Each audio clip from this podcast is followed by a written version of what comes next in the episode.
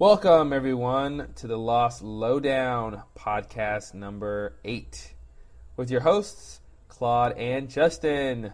Hi, everybody. We're back. We won't leave because there's mysteries left to be solved and um, all that good stuff. Indeed. So, what have you been up to, Justin? Oh, not much. Um, but enough about me. Uh, let's talk about Lost. Lost, you know, that's that's a good idea. Let's talk about Lost because this is part three, uh, and by three I mean four Right? of our season uh, one retrospective. Uh, so, in this podcast, we'll be discussing episodes 16 through 20, which is what I like to call the fourth, fifth of um, Lost. Hmm. Season one. Or if you're in Season England, one. series one. Ooh, series one. I think series is better, but well, I don't Yeah. know. Episode 16, Outlaws. Especially since seasons stretch across two seasons. Anyway, episode 16. Episode 16, Outlaws. I'll just read the handy dandy synopsis from the season one booklet. Yes. Read along at home. Read it along at home if you have it, and uh, everyone should have this because um, it's a good DVD set. Indeed. So, in the middle of the night, a wild boar steals the tarp that Sawyer has been using for his roof. Sawyer enlists Kate to help him track down the boar, but she takes advantage of his situation by asking for something in return. That Kate.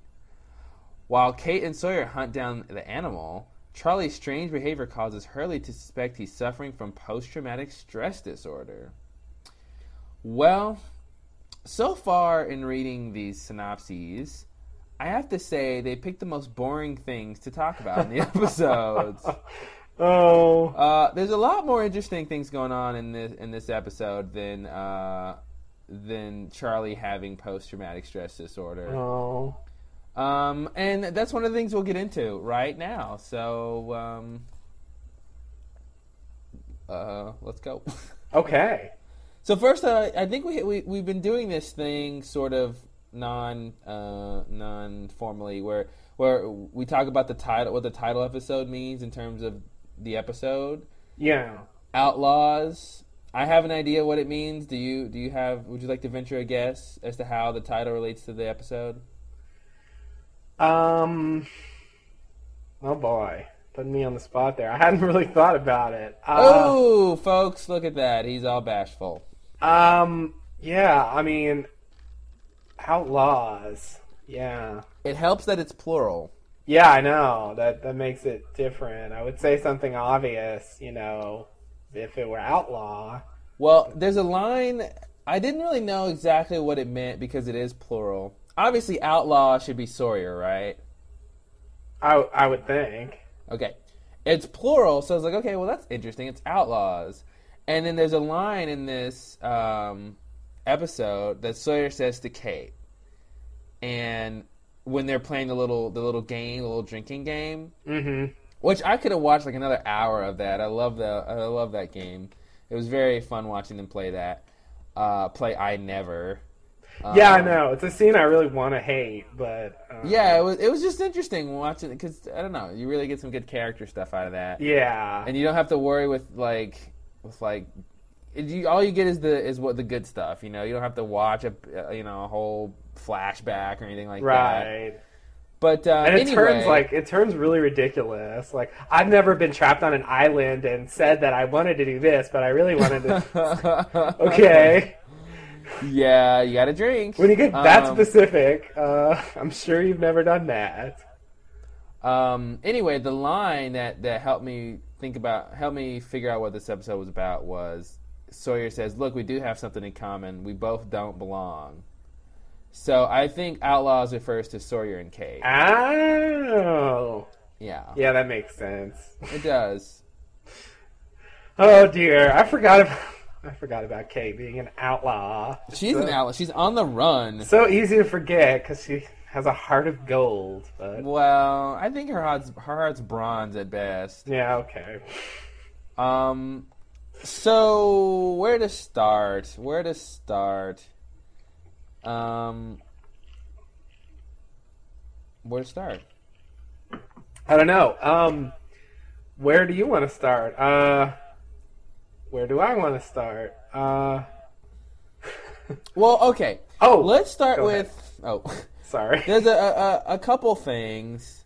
Now, unfortunately, I had a I, I was listening to our podcast number seven, Mm-hmm. and I was listening to that and and hearing us discuss those episodes actually allowed me to formulate a, a new theory about what's going on, particularly with Locke, but in terms of the others on the island. Mm-hmm. And I wrote them all down on a piece of paper that has since disappeared, Mm, good. uh, much like Walt.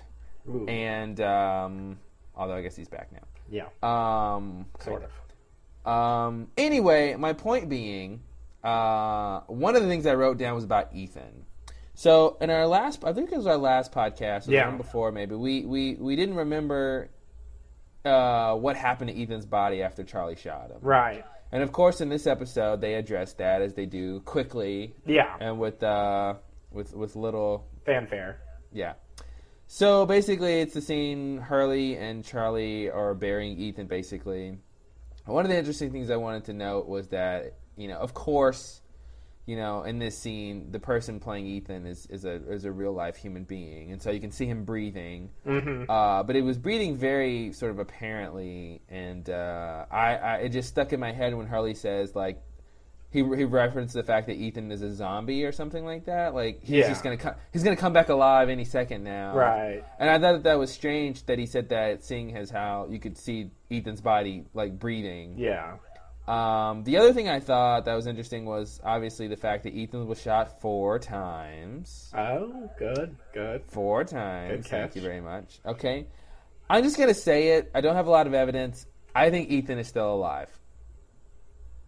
I think we will see him again. Really. I hate to say it because I barely believe it, but I think we're going to see Ethan again. Now, how or why?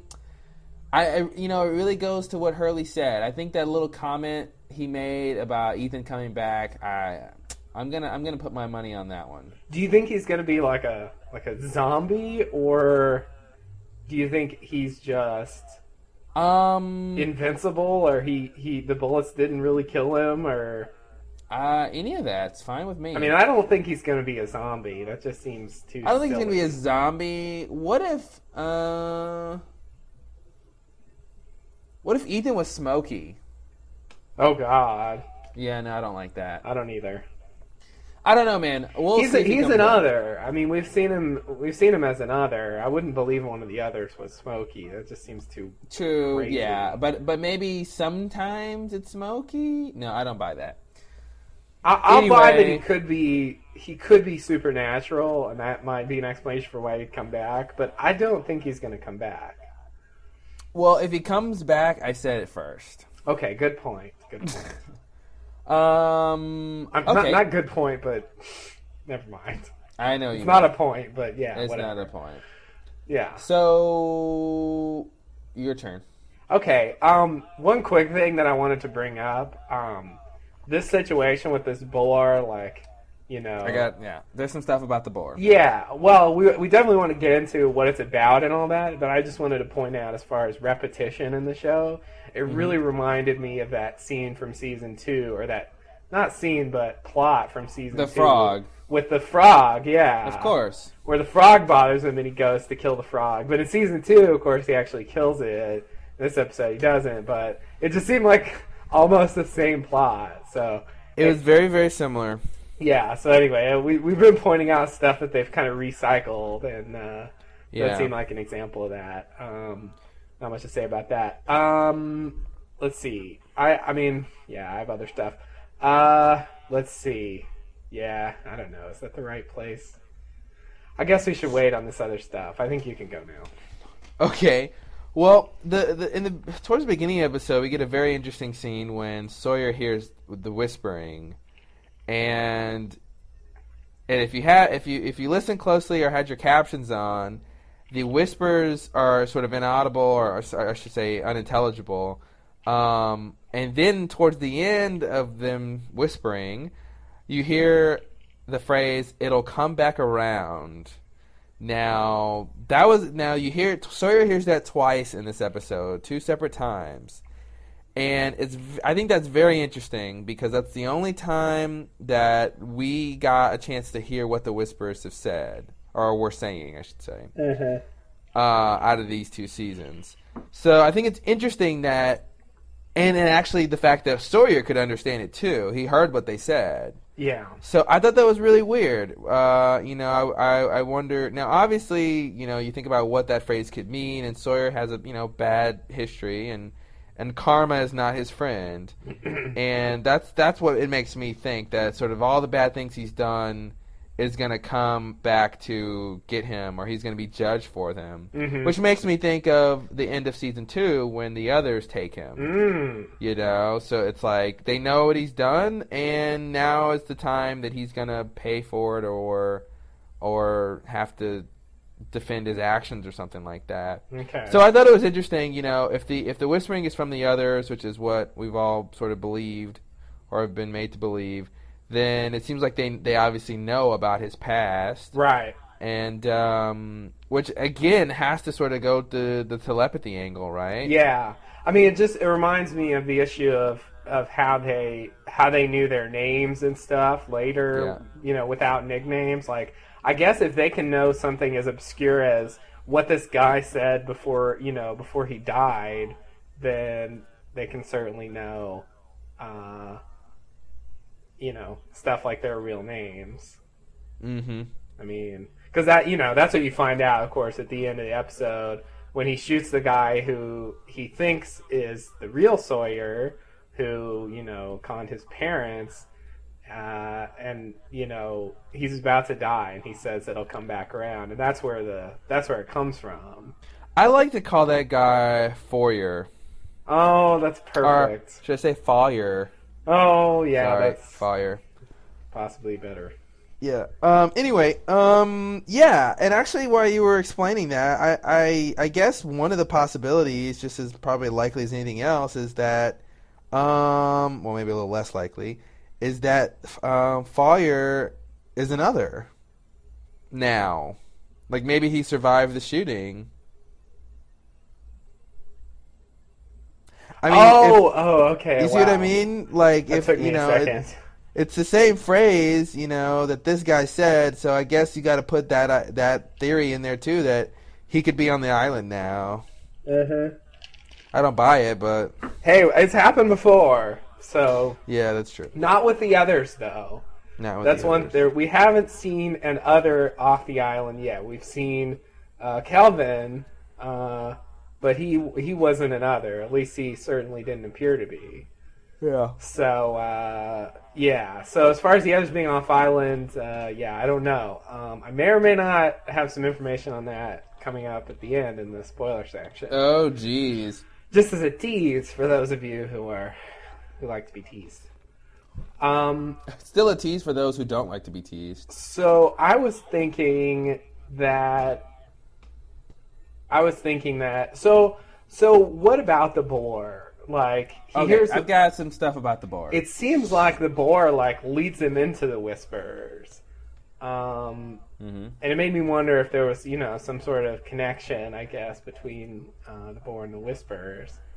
Um so so what's uh so what's your thing with the boar? Okay. I think the whole situation with the boar is the same thing that Boone had to go through with with giving up Shannon, the same thing Charlie had to go through with giving up heroin.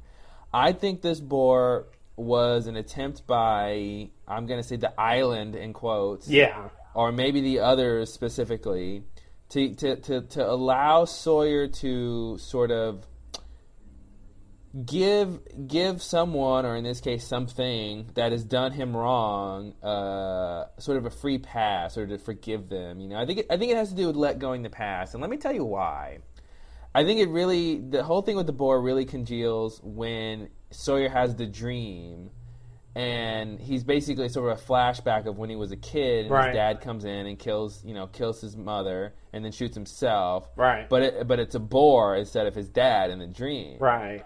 And I think that obviously that the symbolism there is the boar is representing his dad, you know, is representing his past, is representing sort of the the pain in his life type thing. Right, definitely.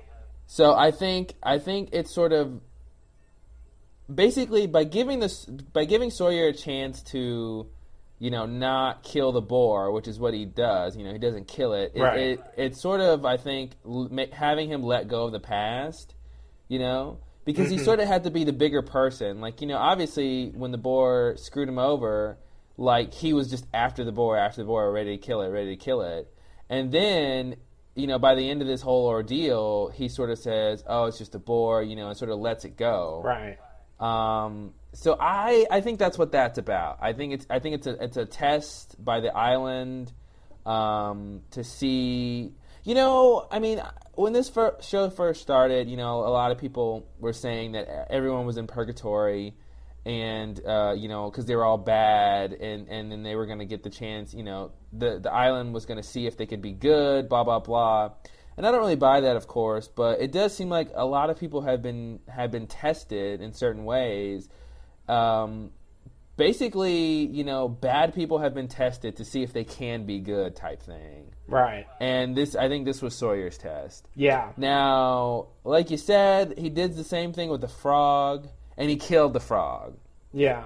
So I don't know what that was about. I mean, that I remember watching that in season two, and that just seemed like a waste of time. It, I agree. that- that whole storyline was just ridiculous. But I thought it was interesting that in this in this um, episode he doesn't kill the boar, but then later he kills the frog. Yeah. and the frog has sort of did less to him than the boar did. Right.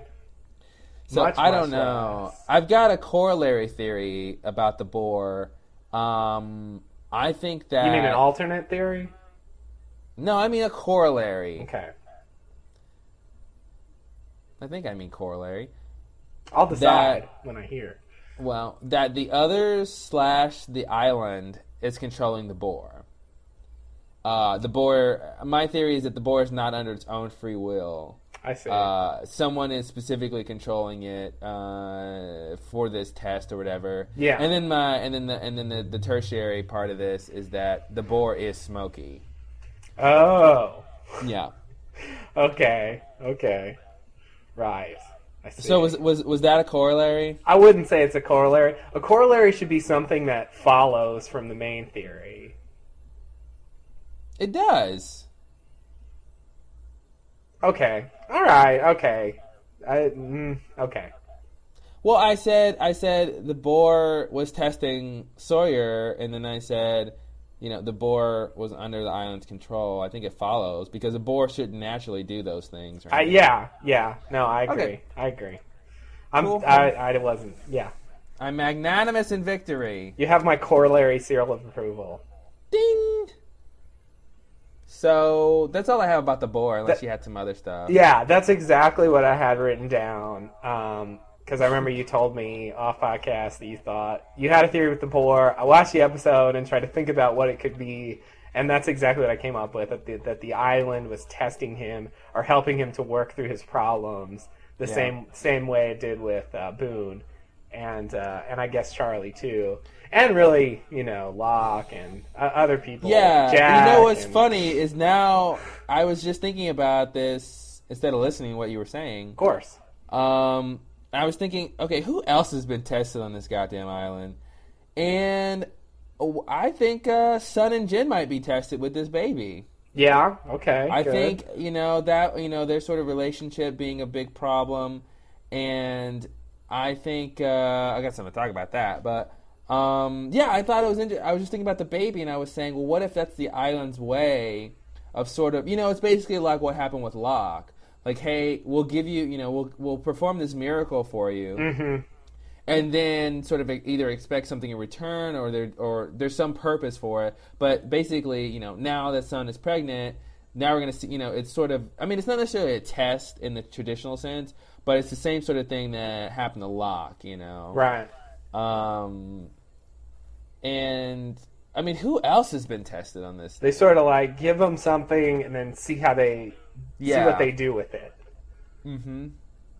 I mean, that's sort of what happened to Charlie too. I mean, he basically Locke helped him get over the heroin, Right. And then he had to like part two of the test when the heroin came back, and he had to he had to sort of not do it. because you know, I mean, when he quit originally, Locke was like, "Well, you're going to run out anyway." So you know, he really didn't have a choice. I mean, he made it his choice, but in a in a in a larger sense, he didn't have a choice because he really would have run out Yeah, eventually. it's like either quit now or eh, you know, and make it. You know, it was my choice to quit, or quit later when you don't have a choice. right, Really. just because you run out. But then the plane makes it where it he has an essentially unlimited supply, so it really has to be his choice. yeah. because it's i mean it's free and it's you know plentiful and so yeah uh yeah and that seems that seems like it's that seems like it's tempting him or something that seems a little different from the other things but uh It's all a little bit. I mean,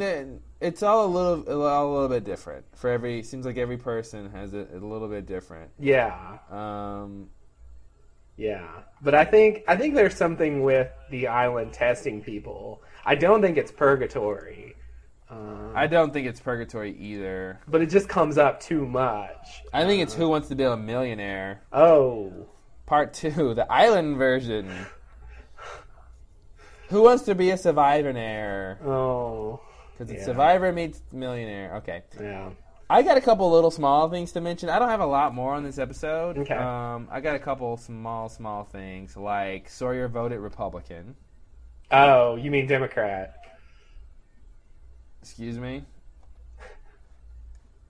He said he said I never voted Democrat, and then he drank, which means he did. He said he never voted Republican. no. He said I never Really? voted Democrat. Yep. Wait, I'm confused now. He said I never voted Democrat, and then he drank, which means he voted Democrat. Yeah. Which means Kate voted Republican. Kate said I never voted. Ah. Just gonna well, check that the makes- transcript. That makes more case. sense. That makes more sense. I thought he said I never voted Republican, but Yeah, the, the transcript says I never voted Democrat. well, there you go. And Kate says I never voted, and yeah. Touche, Kate. Touche. Um, the other little thing was how does Kate know how to track? That was never explained. It's one thing to be an outlaw; it's another thing to be a tracker. Oh, she uh she explained it in uh, all the best cowboys had daddy issues. She said that her- and her dad used to go tracking deer in Oregon or something. Oh, that's right. That's right. Yeah. Wow. I wasn't watching that episode. I didn't. I didn't listen. Okay. Well, there you go. I even I brought that up because that was the lead in to her saying, "Anything you want to share, Jack?" yeah, I forgot about The that. flashback comes up. So yeah. Anyway, uh, that's supposedly how she knows how to track. Now, of course, you know, given hate's hate, ugh, given Kate's penchant for lying, uh, couldn't it could be that it's not true and that she just learned it being on the run or something. But uh, but that's the explanation we have now. Okay, I forgot. The other thing I thought was interesting is that in the little sort of flashback for Jack, um, Jack, you know, when basically Jack turns his dad in uh, because th- his dad was drinking on the job. Right. Uh, Jack turns decides to turn his dad in after he finds out the lady was pregnant, Yeah. which is a baby thing. Mm-hmm. So I just want to mention the baby thing Yeah. because you know Claire's baby, Sun's baby. Yeah. Baby, Locke used to be baby. Locke used to be a baby. Yeah, So, right. I think they all did actually. Used to be. Well, he still is. Uh, Watch out, folks. all week. So okay, so I have small things too. Are you? Do you want to? Do you have some more? Oh, I've got more. I wasn't done. Okay. So, a couple more things. Uh, in the end, the little sort of scene towards the end in the bar with Jack's dad and uh, Sawyer. Mm-hmm. Uh, I sort of realized that you know the scene in season two when he when Sawyer almost gets hit by the car because he's walking in the middle of the street. Right. uh, that basically he had just come back from from uh, killing that guy. Oh yeah, I Um, guess so. Or wait, No. No, from from when he almost killed. him, Yeah, he had come back from the from the aborted attempt. from the aborted attempt. So I thought that was an interesting piece piecing those pieces together. yeah, Uh, definitely. Then there's this one weird part that's not sort of, I mean, it's not plot wise, but it's just weird. When Jack's dad is explaining, when he's talking to Sawyer from across the bar and he's talking about Australia, Mm-hmm. and when he goes, You know why they call it Australia, don't you? And he looks right into the camera when he says that. It's really creepy. Oh wow. I don't know if you noticed. He I looks. didn't. Yeah, he looks right. He, I mean, he's he's sort of like looking from, I guess, from his right to his left where Sawyer is. Right. But he stops at the camera for a good half second, and it just freaked me out. It was so weird. Because he's like, you know why they call it Australia, don't you, Claude? Oh I'm like, god. oh god, yeah, it was weird. You should go watch that. Everyone at home, go watch that part and look how Jack's dad looks at the camera. Wow. Yeah, it's very strange. And that's all I got. That's all you got. Wow. Okay. All right. So let me run through my tiny things. Um, Cool.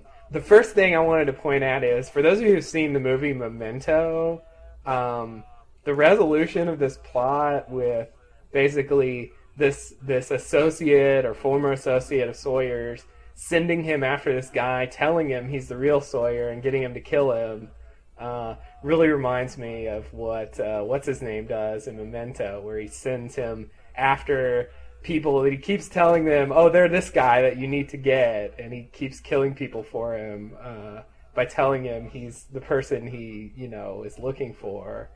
Uh, it just seemed really similar uh, as far as the plot goes. Yeah, I you know I never uh, I never made that connection because I never thought that Joe Palapinto, whatever his name is, uh, was having uh, wa- was was having him kill specific people. I just thought it was one. I just thought from watching the movie that he was sort of sending him just this you know because like in this episode in in the show in Lost, he had him kill that guy because that guy owed the other guy money. Right. And I never got that sense from Memento. Is that where you? Is that what you got from I it? Did, was- I did. That he I was having him kill specific people. I thought that's exactly what he was doing. Yeah. Yeah, I never got that because because the details of how he had to sort of, you know, figure out who who the person was on it. You know, like he would send him in the right direction, but he'd have to piece the clues together. Mm-hmm. You know what I mean? And things had to line up, like the license plate and all that stuff had to line up. So you couldn't just say like in like in Outlaws, hey, this is the guy, and give him a fake name and go kill him. Like there was a lot more involved. So I just thought he was that Joe was or Teddy in the show in the, in the movie. He was he was the killer. He was the original killer, but he was just sort of you know having having uh, what's his name bide his time by killing other people and but I didn't I never got I never thought that he was having him kill specific people that like would owe him money or that whatever. I thought it was the same thing. Like he was this criminal, and basically he found this guy. And well, Sawyer doesn't have short-term memory loss, so he, you know, so he's not going to have that situation where he has to figure things out constantly because he has memory.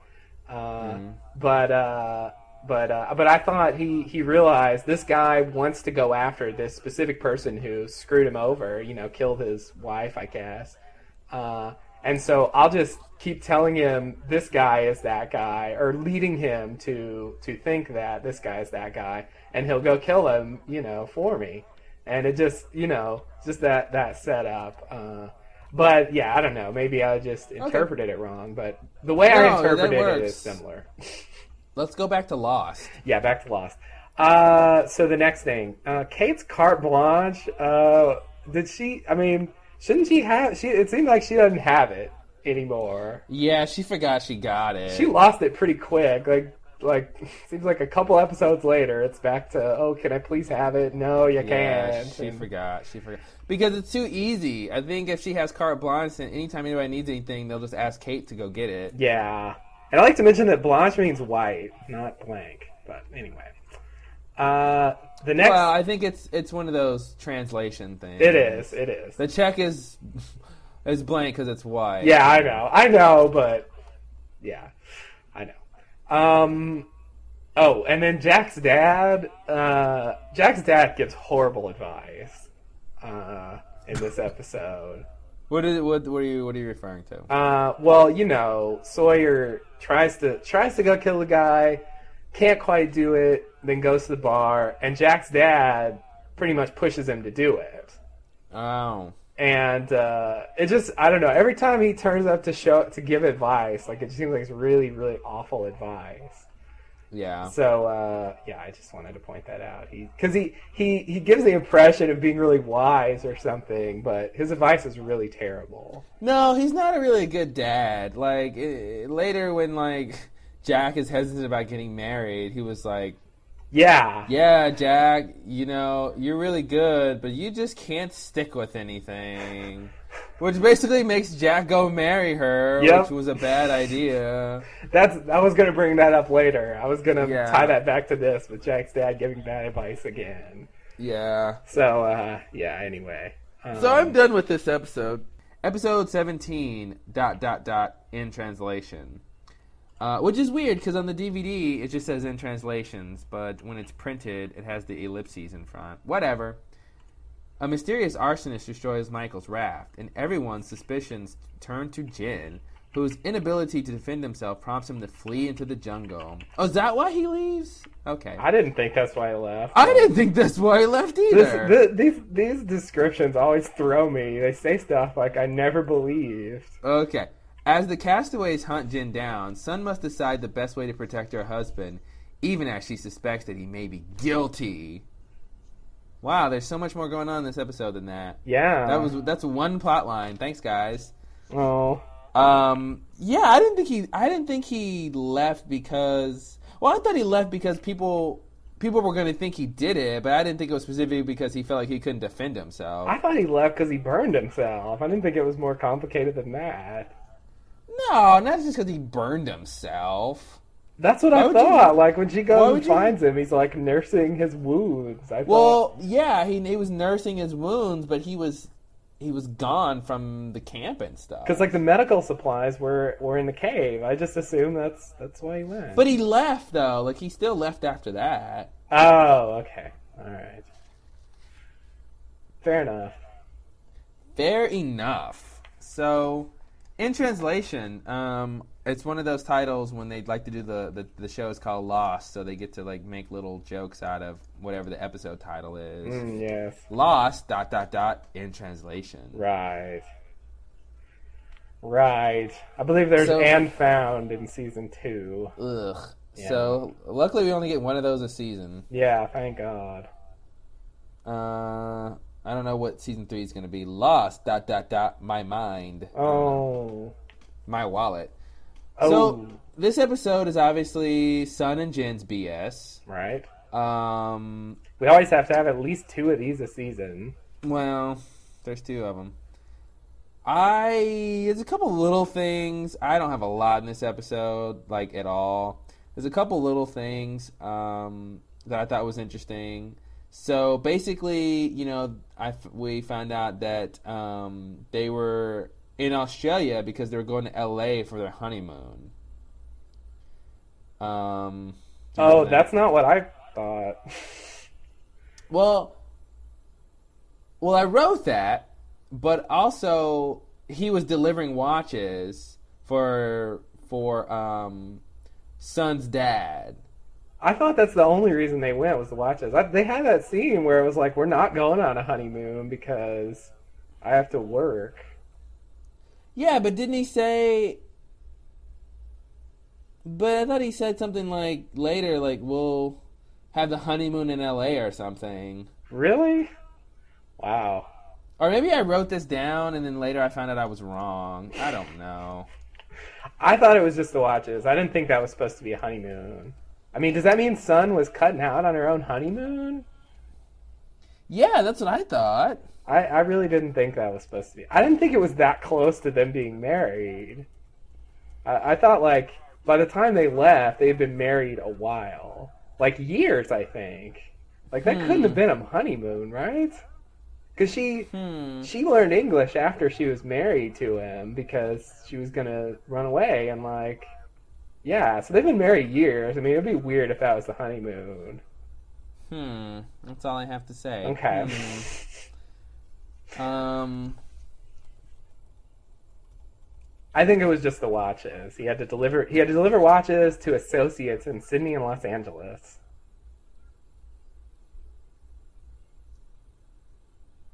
So yeah. Uh, oh, oh, it's about- because it's because. Yeah, yeah. Here we go. Here we go. She goes. He goes. He's. Have, he's like, I have to work, and she's like, What about our honeymoon? Because they had just gotten married. mhm. And he goes, and and Jin's like, you know, I want to go. It's just that right now, I want to see. I want your father to see him committed. And she's like, uh, he won't hold it against you. After all, I'm his daughter. Right. And he, then he goes in six months after my management training is all done, mm-hmm. and she's sort of sad. Right. And uh, and then he says, "I promise we'll have the honeymoon Mhm. we always dreamed of." So I guess I just put two and two together that this was after that period, and they were going to L.A. on their honeymoon. That's I guess I just made that up. Okay. Okay. Yeah. Um, I mean, guess, if it is their honeymoon, it's much later than six months. okay, I'll buy that. So yeah. I mean, I, I don't think there's concrete evidence that it's not. I just Yeah. I don't know. Anyway, um, the other thing when Jin goes to see his dad. Oh. And and his dad and, and Jin says, in a good world, she would hate him, not me. Mhm. And then Jin's father goes, it is a good world, and so you get this good bad thing again. Oh. yeah, exactly. Okay, I didn't make that connection. Um. Oh, and speaking of Jin and Sun, since it's their episode, Yeah. um, I thought it was interesting in this episode we find out that Jin was actually gonna stay in America.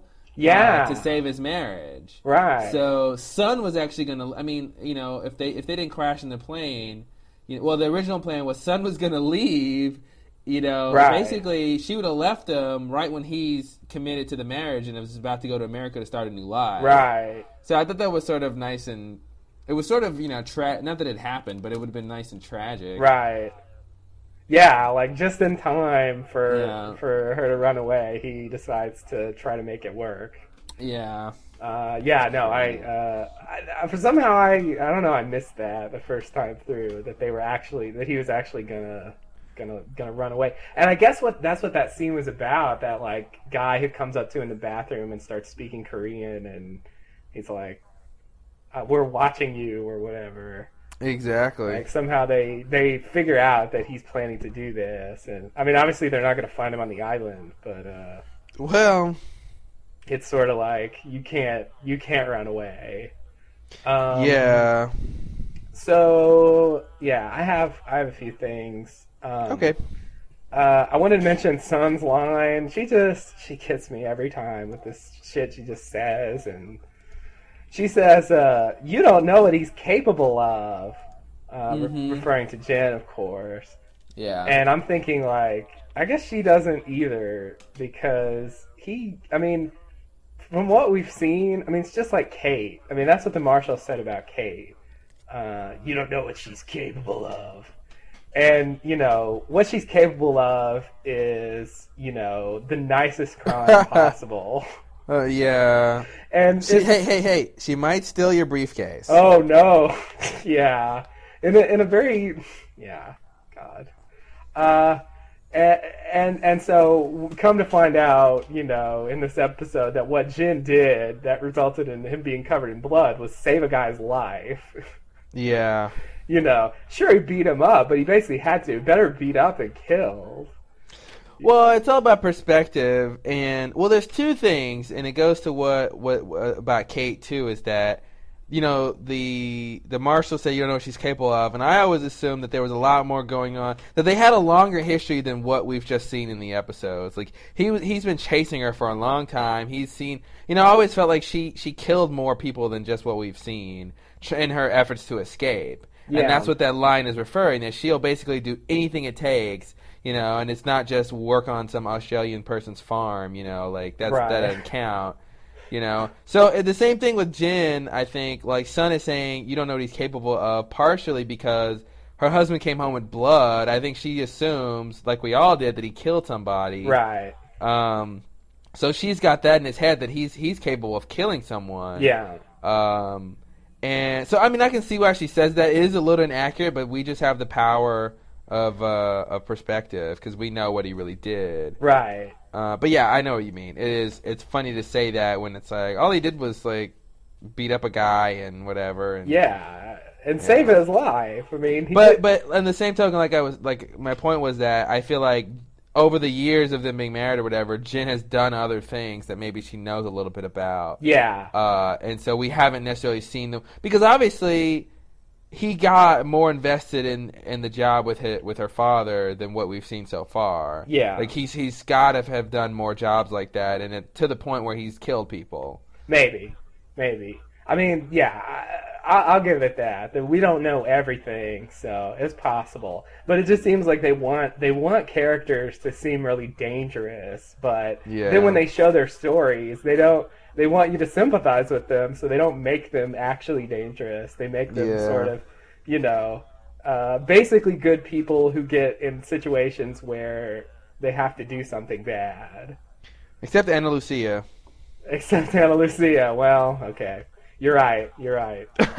I mean, we we had a little bit of sympathy for her, but I mean, she just killed the guy. I think I feel like they expected us to sympathize with her. I just I'll I'll never I'll never sympathize with her on that one. It's oh, it, it she was just pregnant. it just doesn't. Yeah, sorry, sorry, bitch. That doesn't that doesn't cut it for me. Um, Oh, an eye for an eye. Haven't you ever read the Bible? yeah, I mean, yeah, your dad abuses your mom and whatever. Okay, you know, you you you know this hitman's gonna kill the guy, so you beat him up so he won't, and you know this his family doesn't have to watch him get killed. Like, okay, but So what's the difference? So basically, you don't sympathize because you blame her for being in the situation. I do, I do. Okay. I blame her. but then how do you how do you sympathize with Kate for killing the man that's abusing her mother when it, her mother is putting herself in that situation? And there's there's a lot of other alternatives to to resolving that specific situation than killing the guy. Yeah, But you don't do you not factor that in to your to your sympathy quotient? I mean, she could have done a lot of other things. Killing the guy should have been the last straw. I mean, and that's the thing. Her mother, it was her mother's choice to be in that relationship. yeah, You true. know?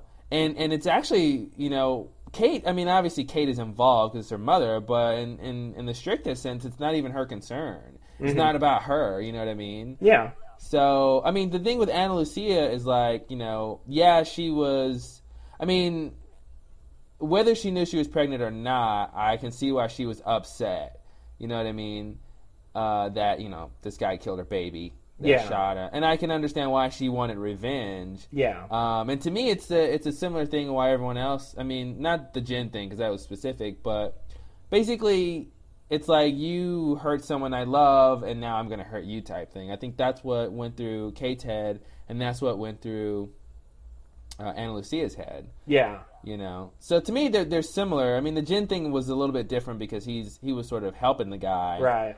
as he scared his daughter and wife and Yeah, beat him up. But um, I don't think Ana Lucia is is totally without uh, the need for sympathy or whatever. But her, she to me the big difference is that it was sort of already done type thing. Like, you know, the, it wasn't like an ongoing pain for her. Well, I guess it was emotionally, but you know, the mother was constantly being abused this whole time. yeah, And it was like, okay, Kate wanted to put an end to it. Was Ana Lucia's travesty was a specific th- time that had already passed, and so it was sort of like after the fact she comes to get this guy. right. Well, and that's So the other thing. Like, killing him is not going to change anything. Yeah, yeah. Killing the guy is going to stop the abuse. Yeah, So there's at least like you know a point to it besides pure revenge.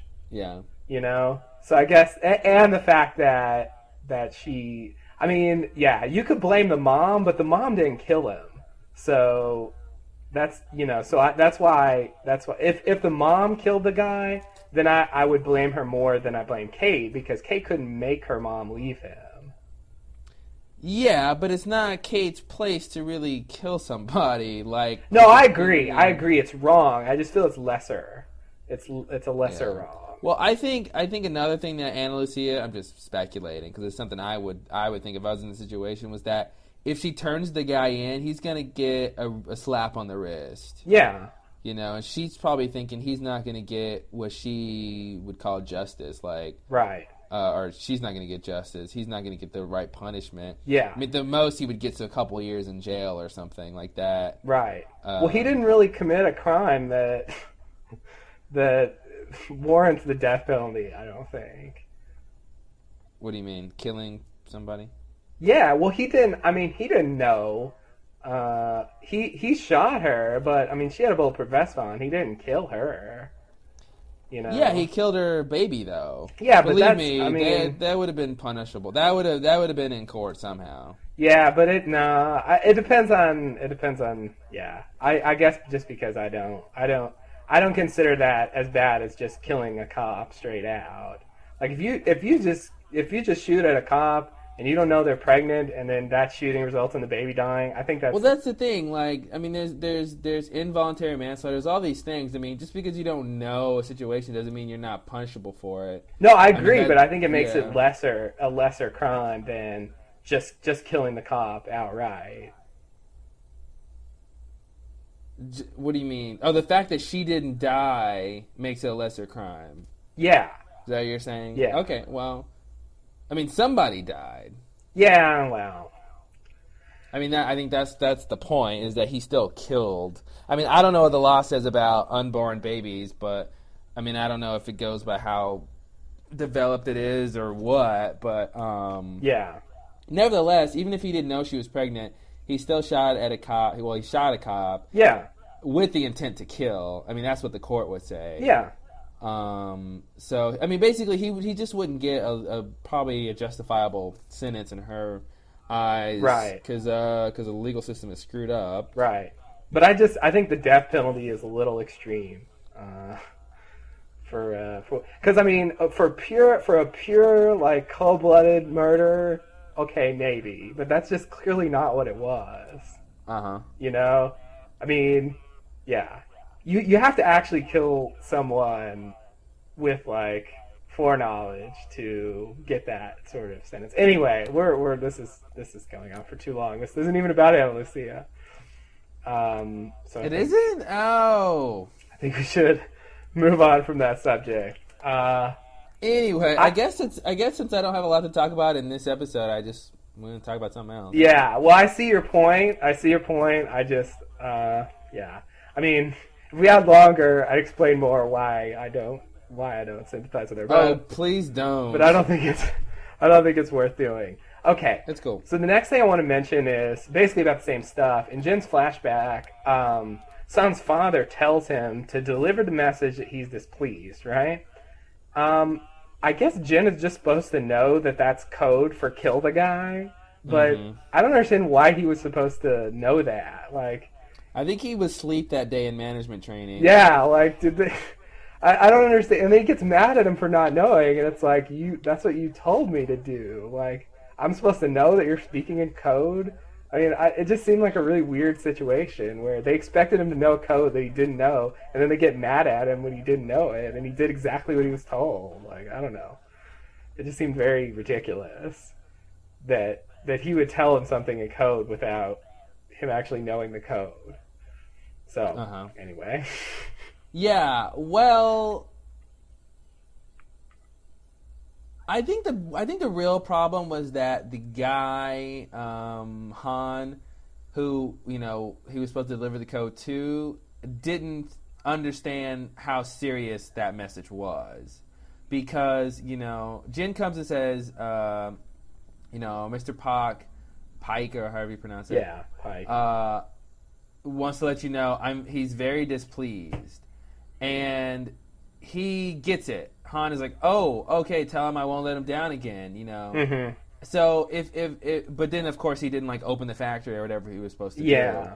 do. Um. So it, it's I mean it's sort of Jin's fault because he didn't make it explicit, but he didn't know he didn't know to do that. Yeah. But it's really sort of Han's fault for not understanding that Pike was very serious about that.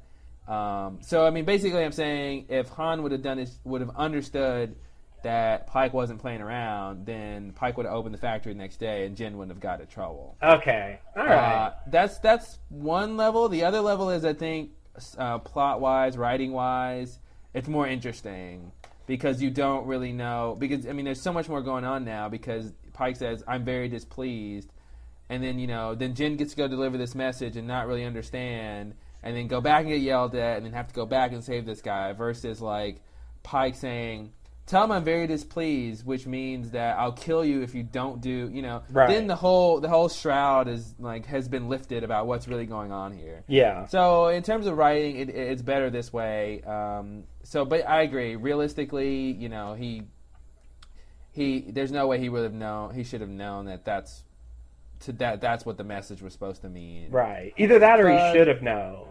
You know. well, yeah, either that or the opposite of what I said. Yes. yeah. Um, okay. Uh, so let's see. Tiny thing. Uh, so uh, yeah. Um, I about about the the watch delivery. Um, I think it's odd that he sends him to be a watch delivery boy. Uh, when his degree is in wallet delivery. well, I just it just seems like such a silly errand to send your your daughter's uh, husband on. You know, I I, I don't. I, it doesn't seem like the sort of errand that requires. You know, I mean, I don't know. I don't know what his job really was. I mean, we don't see very much. He does. but- He does whatever Pike tells him. Yeah. Okay.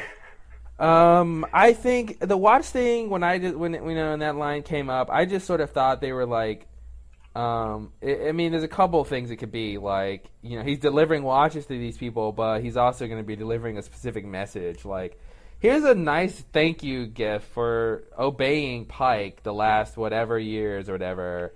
I just want to let you know to continue. You know what I mean? Like it was sort of one of those kind of gifts that it's like a nice thing that sort of scares you because the person who's giving it to you isn't a nice person. Oh. Okay. Uh, I was thinking it was something like that, or that, um, or or maybe the watches were for specific people that you know, again, were loyal or whatever, but um, but without the malice, without the malicious intent behind it. So, right. Um, maybe we'll find out more about the watches. I hope not, because then that means more Jin and Sun BS. Oh, but we know we will have more. We will. Um, okay, so let's see. Um, so this is the episode where, well, okay, we already talked about it. So they, they think Jin burns the raft, but in fact it's Walt, right?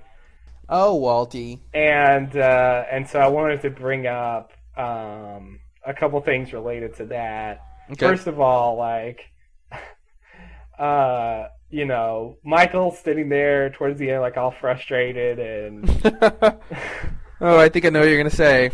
Uh, and uh, you know, and then Walt comes up and uh, and he's he's all mad and I, I forgot exactly how it played out, but eventually he's like, All right, well, we'll just build another one and then Walt's like Can Oh, I yeah. help? Can I help? It's like you little I- bastard. Yeah, yeah. You had a little tender moment when you burned it, like you're the reason. It was weird. That whole th- that thing was th- okay. Locke was. I mean, god damn it. Walt was surprised that Michael wanted to build another boat, but it also to me that also seemed like a test. Like he was like, I don't want you know. Walt's like, I don't want to leave the island. I'll burn the boat. We won't have to leave. Mhm. And now that then he saw that his dad was dedicated to leaving. It was like, well, I guess we should leave. You know, I don't know. It was really weird that he would sort of change his mind or or and but then when he said can i help it was sort of like he's saying he wants to help but he doesn't think it'll ever happen you know so maybe like I mean if walt has premonitions of the future at all or whatever maybe he knew that it, they were never really going to get off the island and he might as well just help them Yeah. you know. But if you So really maybe- did, then you would see that they did get off the island. well they didn't i mean they didn't get they got off the island they didn't get rescued though is what i mean they got they got off the island for like a day and then went back to the island Oh, oh, I meant in season two when they sail away at the end. yeah the me too oh oh that oh okay Yeah, i yeah. thought you meant the beginning of season two No, no, no. Um, but yeah, maybe that's the thing. Maybe they really don't get away. Um, Okay. Or maybe okay, whatever. There's a lot of speculation there. Indeed. indeed, Um, indeed. I, I thought okay, that's interesting. But I just want to quickly mention Michael's like bitching that his boat's burned. He goes, He goes, "Oh, look, it burned this. Oh no, it burned that. There's nothing is salvageable. I, it's all ruined." And then the next episode, he's like, "Yeah, we were able to save this. we were able to save that." like, Yeah, yeah. He- now we don't have to do trial and error, just trial. yeah, just trial. But but specifically, like there was parts that he in the next Yeah. episode that he says he was able to save, and I'm like, well, before you said it was all burned. He said it's like a complete total loss. a complete total anything. loss. And now it's like, yeah, we saved this and we got that. Yeah, that that's just the writers like saying what they want to say for the That's all for time. that's all for the drama, baby. Like they want it to be to feel like a total loss, so they say, "Oh, it's a total loss. Everything's gone." Then the next episode, they want it to be hopeful. So it's, "Oh no, no big deal. We saved most of it." oh, In fact, I'm glad they burned it. It's better in the long run. I know that's the thing. It's like it's better in the long run. Oh God. Yeah, I know. That was.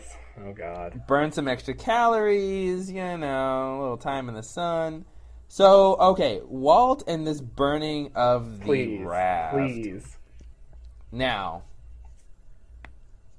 what do you got for me? Okay, well, the first thing, the first thing I want to bring up is how did Locke know that Walt burned the raft?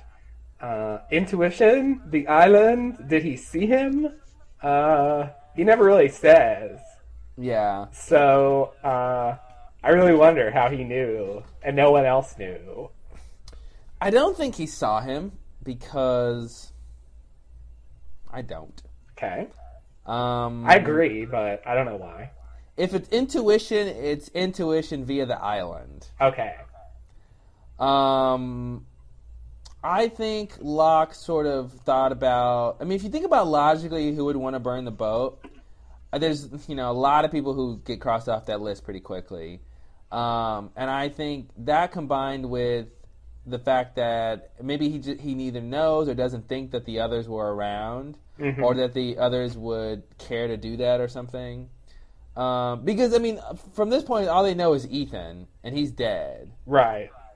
So I don't think, even though he has that whole pretty good speech about they're not alone on the island, there's other people out there who try to hurt them. hmm I don't think he thinks they're really a threat. Yeah. Um, so maybe they got crossed off his list, and, and, and basically it's like who who was, would want to stay on the island, and I think Walt's on that list. So Okay. it, it could have been it could have been just deductive reasoning, and he just had a good hunch, or it could have been.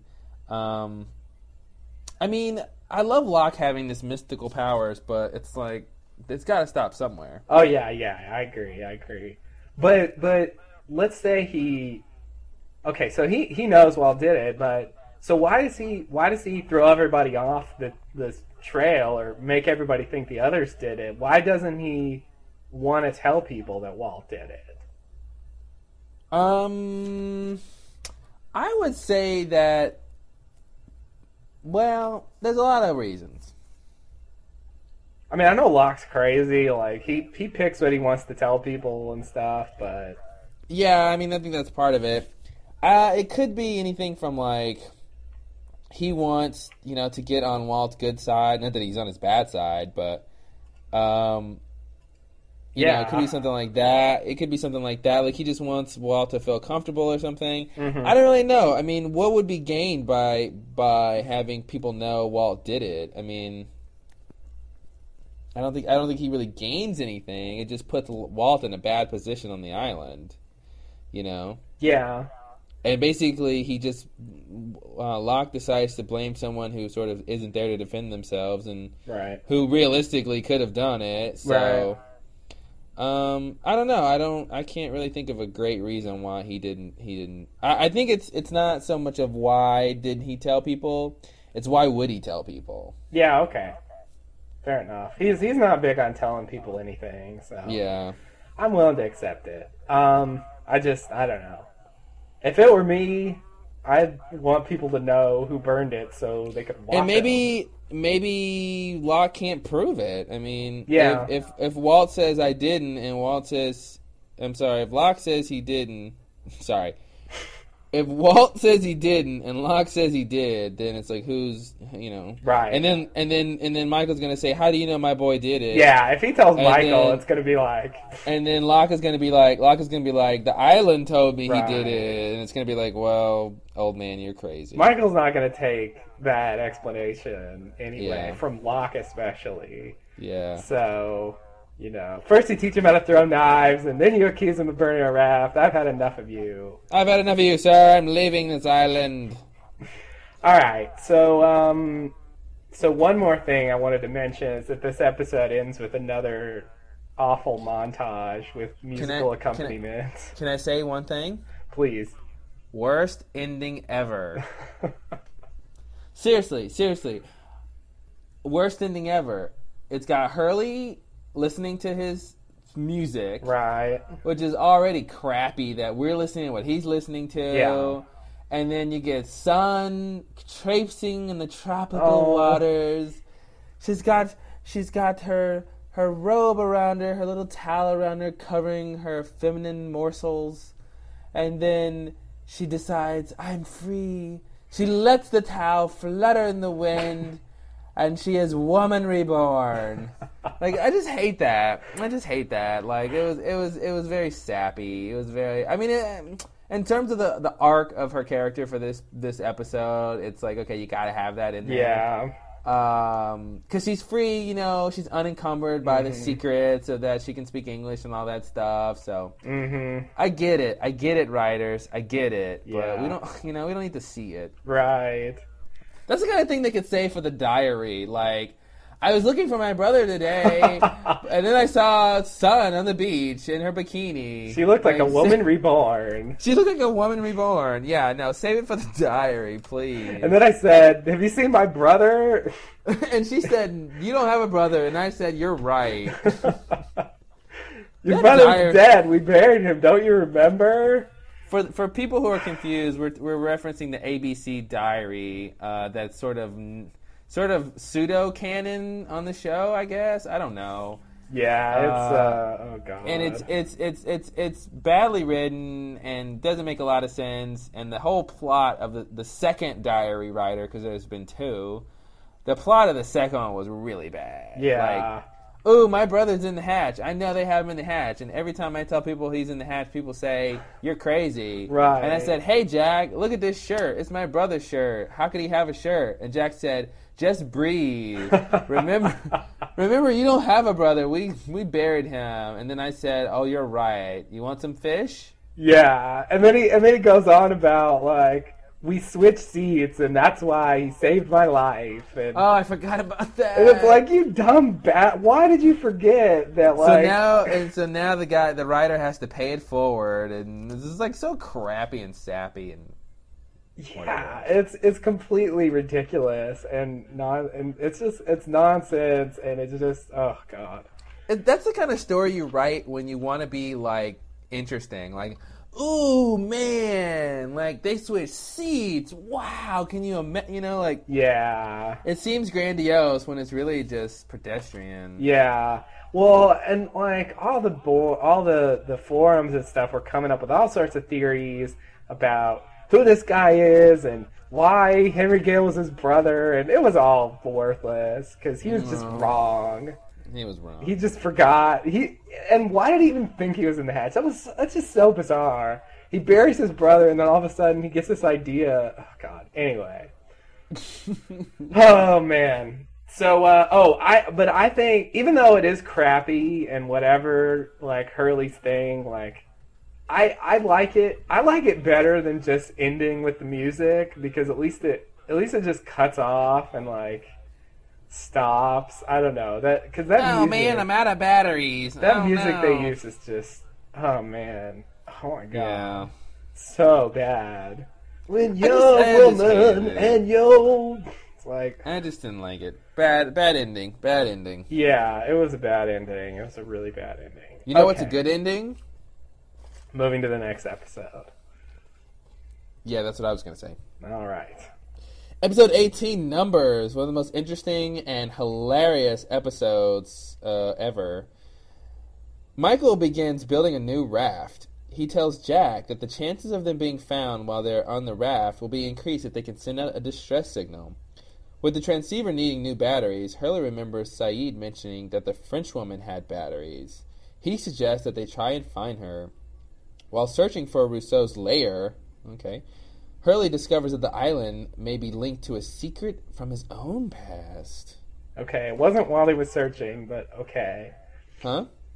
It wasn't while he was searching, but uh, okay.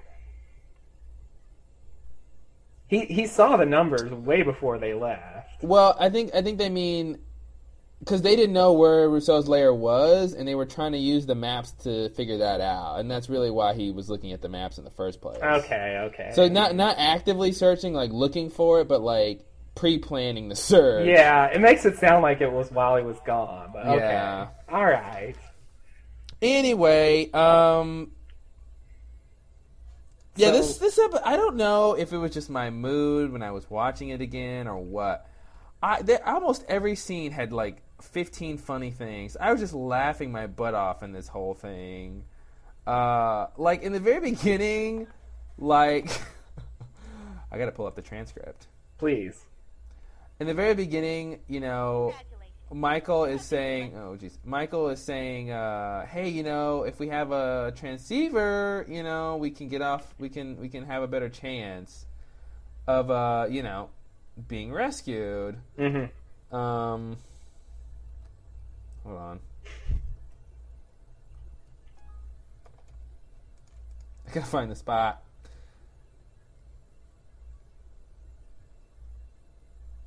Oh yeah, so Michael goes. Michael goes. Um, uh, we could use something to send out a distress call to any ships that might be close, like an SOS. And then Jack gets really indignant for no reason and goes, "Okay, well, look, I'll ask Sayid, but you know, it's it's really. I, I mean, maybe it was just me, but his his response came off very like, like, indignant. Yeah. Do you remember that? Do you remember that scene? No. Okay. Well, it was very weird. I mean, he Michael's basically said, "Hey, I could, you know, it'd be great if we could send a distress call." And then Jack's like, "Okay, look, well, you know, I guess I'll have to go ask Sayid, but there's no guarantee, you know." It just it was really weird. Just Yeah. watch it again and see that I'm right. Okay. Anyway, No, I believe you. I just I don't remember that part. it was just weird. That all seemed like exposition to me. I was barely paying attention. Oh wow, well, that's the difference between you and me. I guess. One of them. Uh, there's a lot to talk about from Hurley. I'm trying to see if there's any little things I can bring up quickly and then get into the meat. Oh, oh, I did have something to bring up about that early stuff. Why did Sayid not want to go back to Danielle's place? I mean, it just seemed like a manufactured thing to generate conflict. Like, I, I don't buy that he would be like, absolutely not. Like, I don't, I don't understand why, why he would be so against that. Yeah. It makes so much sense for him to do that, and like considering how their their little like interchange ended, like Well, the whole thing, like like when Jack says, "Okay, well, look, I'll ask Sayid," but I mean, even if he can make something like that, he's not going to have anything to power it with. I mean, that was very direct because the next thing is Hurley saying, "Didn't Sayid say the crazy French woman had batteries?" I mean, it was basically saying, Michael's like, "Okay, I need this." And Jack's like, okay, but we're gonna need this, Right. You know, and it's basically obviously setting up the trek to get the batteries. right. Um, and you gotta wonder what was the whole point. Like, I mean, I know what I know what the ostensible point is, you know, to get the transceiver, blah Yeah. blah blah.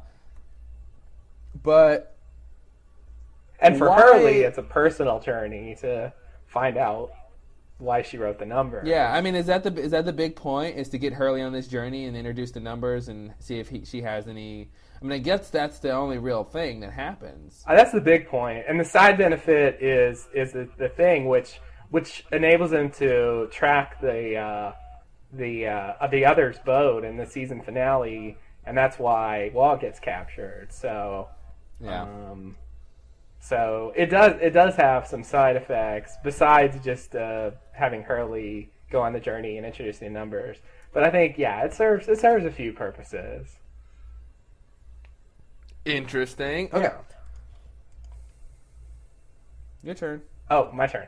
Okay, so uh, so what's the deal with the numbers? Well, I know that's a vague question. Um, oh, I have a very specific answer. I uh, really Yeah. well, you know, I'd love to hear it. I know exactly what the numbers are. Okay. 4, 8, 15, 16, 23, 42. No, I said, what is the deal with the numbers? Yeah, and I said I know exactly what they are. Okay, and I just told you what they are. I see. Um, I had a, I had a, I, I needed, I needed to give the numbers some more time to, to ruminate in my head because uh, this episode, you know, there's a couple of things we find out about the numbers and w- when people first heard them and stuff, and and I was trying to, I was trying to piece it all together. Like I think, I, I don't think like you know the writer said we'll never really know what the numbers are or whatever. But I was trying to give them some sort of real world context, Mhm. and uh, you know, I mean, maybe maybe I can't. I don't think I'll be able to, you know, sort of grasp where they came from. But I'm just trying to understand their purpose, Mm-hmm. um, and not that I have.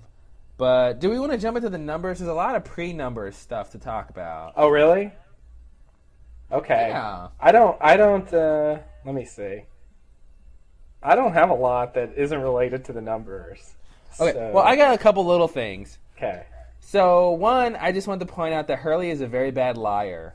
Yeah, he is. Uh, hey, where you going, man? Oh, nowhere. I'm not going anywhere. Oh, oh, this my hiking boots. Oh, I just got my hiking boots on because uh, cause they feel comfortable. Oh, what's all this water? Oh, I just get dehydrated. It's Yeah. like God, man. I don't know if he's a bad actor or if the writing was just bad, but that was that was crappy. Well, no, I think the writing was supposed to illustrate that he's covering it up really badly. Yeah, but that's crappy. I mean, I think that was the. I think it was it was intentional. But yeah, I think no, it was if you say it's intentional, obviously, I mean, because I, I, mean, it was in, it was intentional. Obviously, it was written like that, but uh, it just seemed like the acting came off even made it even worse. Oh, okay. I see. It's one thing to be a bad liar; it's another thing to be a bad liar. Okay. Yeah. You've, So, you've, you've made a the good point. The other little thing is, uh, oh god, I wrote my note and I don't even know what this means. I don't even know what that means. Anyway, another little thing I thought was interesting. Wow. Can you just read the- it? I just I gotta know.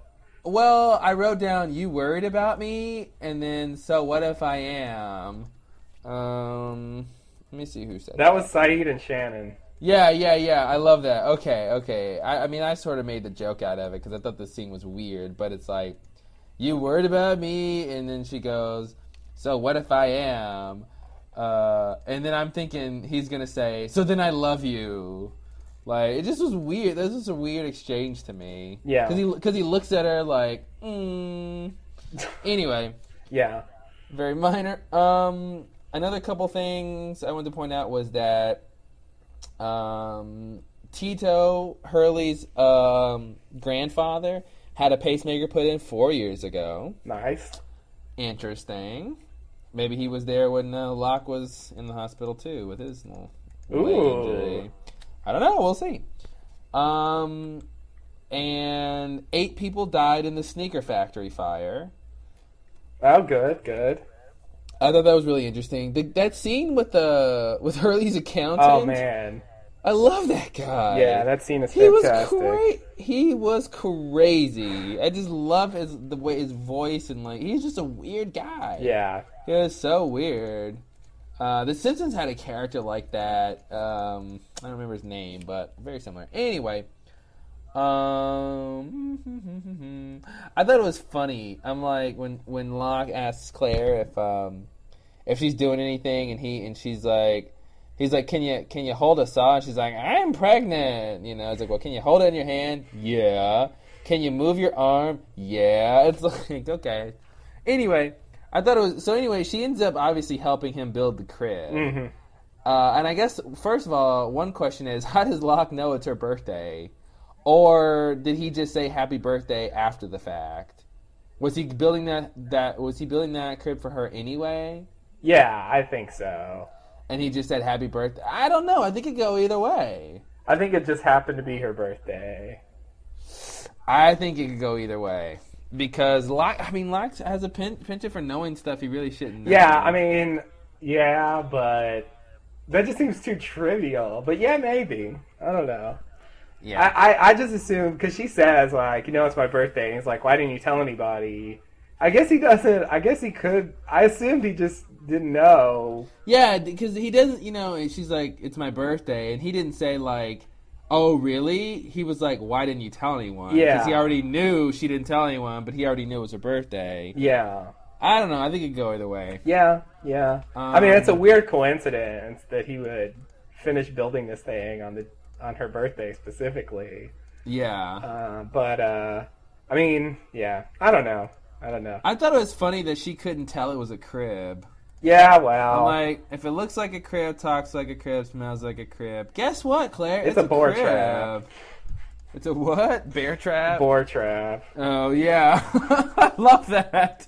Is this a trap? Oh Claire. Uh, yeah. Well, she's she's not exactly the fastest watch in the basket. That's a bad expression. Yeah, because you don't want to watch to be fast. in a basket either. Um, well, I, basket's okay. yeah. Anyway, I, I I believe that she wouldn't figure it out. That she's uh she's just a little loopy. Another thing I thought was funny, not really funny, but I laughed anyway. Like, uh, uh, uh, sorry, Sun asks Kate, uh, "Do you think Jin will leave when the raft sails?" And Kate's like, "I don't know." And I'm thinking, "Yeah, she didn't. Ask, she knows you don't know. You can't read the future.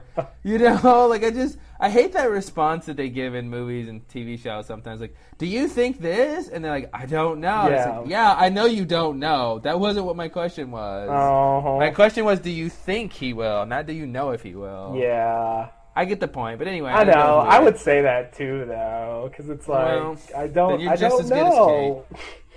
Even though you know I don't know, I'm gonna say it because I don't know how else to respond. I don't know. Ooh, So let's talk about Hurley. Let's talk about Hurley. All right. Please, please. Um, I guess one of the things to mention in terms of his backstory, he he he says, you know, when he's being interviewed, that um, he put his family through a lot recently. Right. So I guess that's supposed to obviously refer to the mental institution. Yeah, yeah. I was looking on the forums, and everybody, everybody seemed to interpret it that way, and I Yeah. that's, that's what I thought too. So, um, So what what exactly does that mean? Well, I, I I wanted to mention just a just as a quick side note, or yeah, side note to that point. Um, this episode makes it clear that because even if that's not what he's referring to, he was clearly in the institution before he won the lottery. Uh, Yes. Because they show what happens after he wins the lottery yeah. and it doesn't include him. You know, it ends with him going to Australia. So, um, so that means he didn't have money when he was in the institution, which means that Libby couldn't have been there after his money, which is what a lot of people's theory was. So, That's stupid. That she was in there after his money. yeah, Oh, that's stupid. a lot of people said that. So, No, no, no. That doesn't make any sense. I mean, I'll give them a bit for the doubt and say maybe after Hurley won the lotto and all the bad stuff happened, he went crazy again, or he checked himself back in, and that's when all the stuff with Libby happened, or you know that whole time frame. I mean, I'll, I'll say that we don't know that for sure. You know, he could have gone back, but I think that's unlikely. yeah, Uh, but no, that's that's a horrible theory. She was after his money. Oh, that's crappy. yeah, that's what that's what that a lot of people, you know, I've read they think she's some kind of like black widow or something. She, you know, marries people and kills them, and that that's what happened with her husband. You know, when she's talking to Desmond, you know, her husband died. She says, and he had this boat or whatever. They're like she she killed him and she got his money, and that's what she's doing with her. Oh well, okay. I mean, there's some evidence for that. I get. I, I think it's a, bad if it's true, but uh, I guess there's some evidence for that. She, I can buy it. She, I mean, she was a little strangely into Hurley on the island. Now, why she would? I mean, to me, she would really only be interested in Hurley. You know, on the you know, still on the island if she thought she was gonna like leave, because then you know, I, I mean, if she's after his money. Why give him all that attention if, unless she thinks they're gonna be rescued at some point? Well, yeah, Um, but anyway, that's a that's a okay theory. I, I mean, like I said, it, it's more type of the theory that I, I hate. I don't want it to be true. Right. It's not that great, but in terms of there, there is some evidence to support it, I guess. You know, with her husband, and then so whatever, whatever. But the main thing I want to point out was that she couldn't have known that when she was at the institution because that was pre-lottery. So, Mhm. uh, so she wouldn't have been after his money then. Maybe she like saw him then, and then saw him on the news, and then w- decided to go after him on the island or whatever. But that wasn't why she was at the institution, which is what people were saying. So, well, maybe she knew he was going to win. ooh, okay. Well, maybe she's a psychic. Well, maybe they're all psychic. Oh, that's what that's the secret of Lost. Everyone's psychic. secret. Everyone's psychic, except for Charlie. Oh, sorry, Charlie, you're not psychic. No, you're just silly. Oh, okay. So, uh, yeah, that's uh, that's So, I mean, my question really was, um, Oh, right, I'm what sorry. got what got Hurley in the mental institution in the first place? good point. We haven't learned that yet. I'm assuming that we'll get something about that in the future. Um, I really don't know. I mean, he never really seemed crazy. No, no, he I like to I like to think that it was what happened with the numbers that sent him over the edge. You know, with the, all the bad luck and stuff. I could see, you know, But the- he, the he goes to the mental institution after he wins the lottery, and they've already they already know him. So it- I understand that. it- he I was he was there that. before he won the lottery. So Okay, that you just told me something I knew. I understand that. My point was, I like the idea that that's what sent him to that. That that could have been something that sent him to a mental institution. Because not not that he was specifically crazy or imbalanced or anything like that, but that all this bad stuff was happening because of the fact he used the numbers and won the lottery. And he wanted to sort of isolate himself from from the regular population, you know, because you know bad stuff was happening all around him, type thing. So I mean, I'm just saying I like the idea that that's something that could have put him in the mental institution was the the, the crazy stuff that was happening. Uh, because he doesn't seem crazy naturally, you know. He doesn't seem like there's anything was wrong with him to be sent there. So um, that was what my point was. I know, I know, in terms of the show how it happened, but I was saying I like the idea that that, that could have been something that sent him there. Oh, okay. So you're you're not saying you think that's it. You're saying you'd like that to be it. Yeah, I'm saying I, li- I would like that to be it because that's that's that's a plausible thing. People are dying all around you and all these weird accidents. That was something that would make you like go to a mental institution. Right. Well, if I were him, I'd crash on an island. Oh, So well, I guess you're Hurley then. yeah, it seemed to work.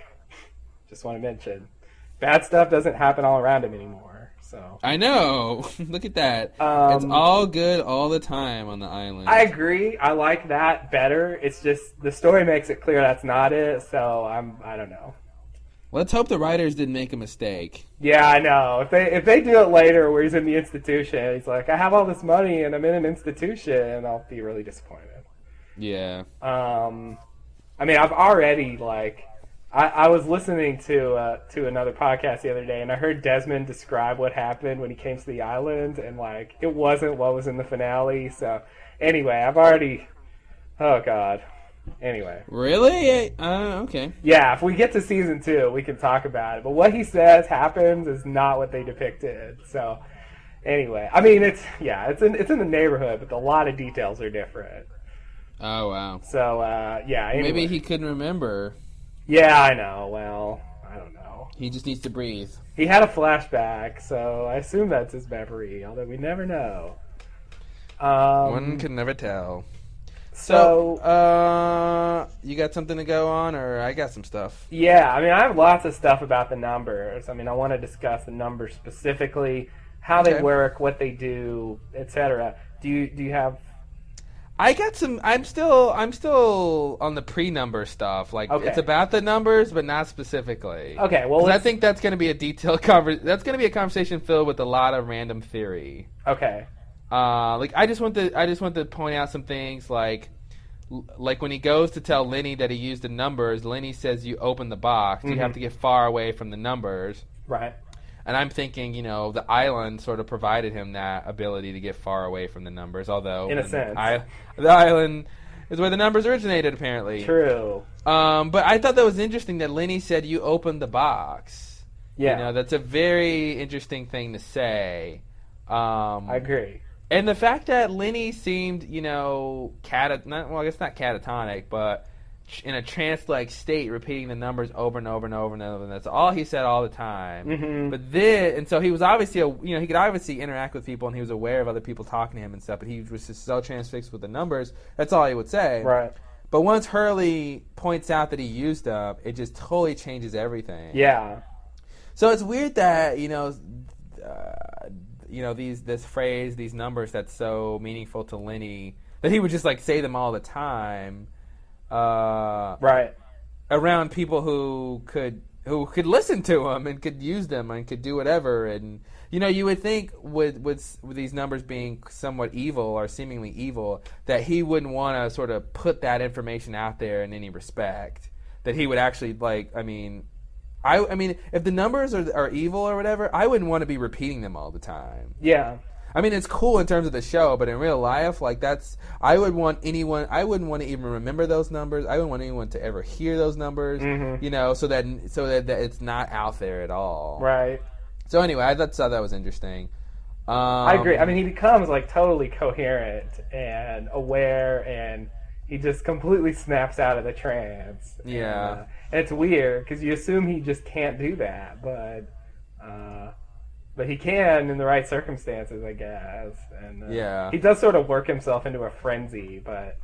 Uh, but he's he's very coherent for a little bit there. And that opened the box line. Uh, I think someone someone asked um, at the Comic Con. They they asked about that line. Uh, they they asked if it was uh, if it was a reference to uh, Pandora's, Pandora's box. box, God. And uh, of course they they didn't really answer. They didn't really say anything. Uh, but uh, but it's definitely been brought up, and I don't know. I mean, I could buy that it's just like a line to sound cool, and that it doesn't really mean anything important. Um, or I could buy the other the other theory where it's, it really is some kind of like crazy thing that he's caused to happen. But if that's the case, you know, other people have used them too. So shouldn't the box already be open? I mean, why? Well, the it, it, yeah, I mean Sam Toomey used the numbers. Um, eh, okay. I love how you ask questions and then I have no idea, and then two seconds later I have five theories. you're you're you're a really fast theory. I can generate theories very fast. Yeah. So one one is the idea that Hurley opened the box because maybe the numbers was. I mean, how many times were the numbers used? It was just Sam and Hurley. Yeah, well, I don't know. Did Len? eh, Are we supposed to think Lenny used them too, or did he just go crazy? Like why? He just he just heard the numbers. I don't think Lenny ever used them. He heard them with Sam when they were at the listening station. okay. Um, I mean, I, I'm just thinking like it, maybe maybe the the numbers if they're used like four times or something, then the box is open, and Hurley was the fourth time. Okay. So that's one theory that it, it was it wasn't open because of Hurley specific. I mean, it was specifically because he he used them a, a number of times. right. You know. Um, the other theory is that the box was opened at some point, and when Sam killed himself, the the the, the box closed. Okay. Um, okay. Okay. So you know, so whoever uses the numbers, the box is open as long as that person is alive. okay. Yeah. Um, and uh, I guess that's all I got right now. It's a good point. Yeah. Um. So anyway, I, I do love the box thing. I and, and I'm wondering. Okay, the box has been opened. What does that mean in terms of all the weird stuff that's been going on? Did the plane crash have to do with the box? You know, with the numbers being used. hmm You know, would the plane have crashed if Hurley didn't use the numbers? And Right. you know all that stuff. You gotta you gotta ask those questions. I mean, I, I would want to say yes, but Right. um, Me but the too. fact that he the fact that he said he thinks he caused the plane to crash, I think may be interesting, and maybe he sort of did in some sort of way. Like, I mean, I don't really buy this, but like, if if Hurley hadn't used the number, well, if Hurley hadn't used the numbers, he wouldn't have been on the plane because he wouldn't have been in Australia trying to figure out what the numbers were about. Yeah. And if bad stuff happens to people around Hurley, i.e., the plane crashing, then if he wasn't, if he didn't use the numbers, he wouldn't have been there. The plane wouldn't have crashed. hmm You know. Um, so I mean, I, I hate to think that the the entire show and series of events will be drastically different from that little thing that Hurley did, but maybe. Yeah. I mean, You know? I would buy it. I mean, little things having big consequences. I think that's, I think that's something that would be in line with stuff they've had before. Yeah. Um, but I mean, I have to wonder. See, this is getting into numbers. Should I? Do I need to? Do, do you have more like not Uh, not so numbers heavy stuff? Uh, I think I'm done with my. Um, I mean, I did, I did want to mention that Sam, Toomey, and Leonard or Lenny uh, heard the number 16 years ago, Mhm. and and I'm assuming that was when Rousseau and her team heard it. Yeah. like yeah. they heard the same transmission. Right. I, I Uh, and that maybe as well. maybe not at the same specific time, Right. but they heard the same original transmission. Plus or Now- minus months or something. Yeah. Well, n- now I want to get into the real numbers with the lead-in question. What was the purpose of the transmission? Uh, good. That's a great question. Uh, it's a great question. Um, who? I, I mean, besides that, who who started the transmission? Yeah. Yeah. Answer my question first. And and and then and then why? Well, I mean, I think they're related. If I can if I can get it, who who started the transmission, then I can think about what their motivations might have been. With just a with just a general, I mean, who could it be? Dharma or the others, right? That's pretty much it. That's the only candidates we have now, at least. Yeah. So let's see. If it were Dharma, why would they do that? I have no idea. I don't understand. I mean, this episode makes it clear that the numbers came from the island originally. Yeah. I wonder if were so were they created on the island? I mean, they're like imprinted on the hatch, um, and they're being transmitted. Like, were they discovered on the island, or is this like a Dharma thing that they they already knew about them and they just used them in general? Like, if they had a station somewhere else, they'd still use them, or is it specific to the island? I feel like it's Um, specific to the island. I okay, I was just trying to think about why would someone send a transmission out with numbers, and with with that sort of being the only message in the transmission is, is those six numbers. Yeah. And I, I mean, to me, it could be some sort of code, like because since it is imprinted on the hatch, something like it was the, the like whoever gets the message and knows what the message means, it basically means that something interesting is going on in that hatch, or that hatch is, inter- you know, like basically drawing attention to that hatch. Mm-hmm. You know, it's ba- maybe maybe it's some sort of code like when you when you say those numbers, which is the ID for that hatch, that means something. That means that um, I don't know what it means, but just the idea that that they that that the message, the transmission was signaling someone uh, to pay attention to the hatch. Right. And it's it's the Um, computer code too, so that ties Yeah. it to the hatch uh, even more so. Exactly. Um, and you got to wonder if it's the computer code just because that's what's on the hatch. So you would think that the other hatches, say the Pearl or you know any of the other hatches, you you would you would say they don't they don't have the numbers on them. I don't think they have the numbers on them. This isn't just like a Dharma factory standard imprint. This is No. like specifically for this hatch, and they use the numbers for the code. Is it tied to the magnetic thing in some way? I think it might be. I think the numbers also might be connected to uh, remote viewing. Uh, as a lot of those people out there who have heard the theories about Walt and the others being able to remote view, which is um, a pseudoscience at best. Mm-hmm. that uh, the military spent like 30 years and millions of dollars researching because it it did give some results. Um, uh, from what I know about remote viewing, basically, you know, your target, basically, it's the idea of being able to see in and around a location that you are specifically not at, you know.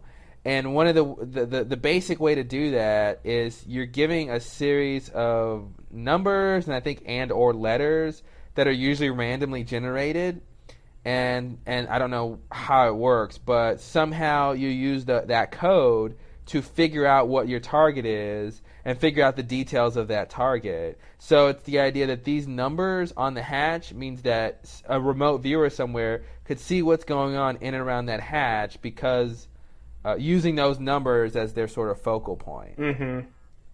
So I think that may have something to do with it. If that if this remote viewing thing is going on, maybe Dharma isn't on the island, but since the numbers are sort of connected to that hatch, some remote viewer somewhere can can still see what's going on in and around the hatch because they have this ability to remotely view. Um, And Sayid mentions that he thought they were coordinates. Um, Yeah, that's the other thing that you would do for a transmission. Uh, you know, is to say to give out a coordinate, and the person who picks it up, you know, would know what that meant. You know, right. So, so do the numbers get their power because they're from the island, or are they powerful independently and they just happen to be on the island because the island's a crazy place? Uh, you know what I Um, mean? Like which which came I mean, first, the island or the numbers? how crazy is the island though? That's that's what you gotta wonder. Like, or I should say, uh, okay, there's only so many crazy things that's happened on the island, and how many things could be could be explained by Dharma's presence, and how many things can't be explained by Dharma? Like Smokey, I mean, could that be a Dharma creation? It could be.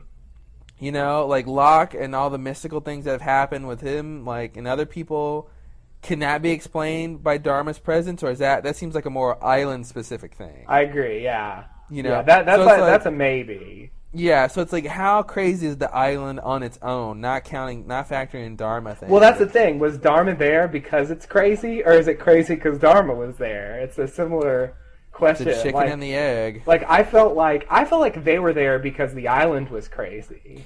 I feel like they were there because the island was crazy. The electromagnet. Well, I think there's two things. I think really they were there. I mean, I like to believe what the Swan video said that they they went to the island to do various types of research, Mhm. and, and and while there, they discovered some crazy stuff was going on on the island. Yeah. I think that's. I mean, I sort of think that's what how what happened. They didn't. They didn't like sort of find the island first and and say, "Oh, this is crazy. Let's go do research here." Like I think they were leg- legitimately trying to do research, and things just got weird. Okay. Okay.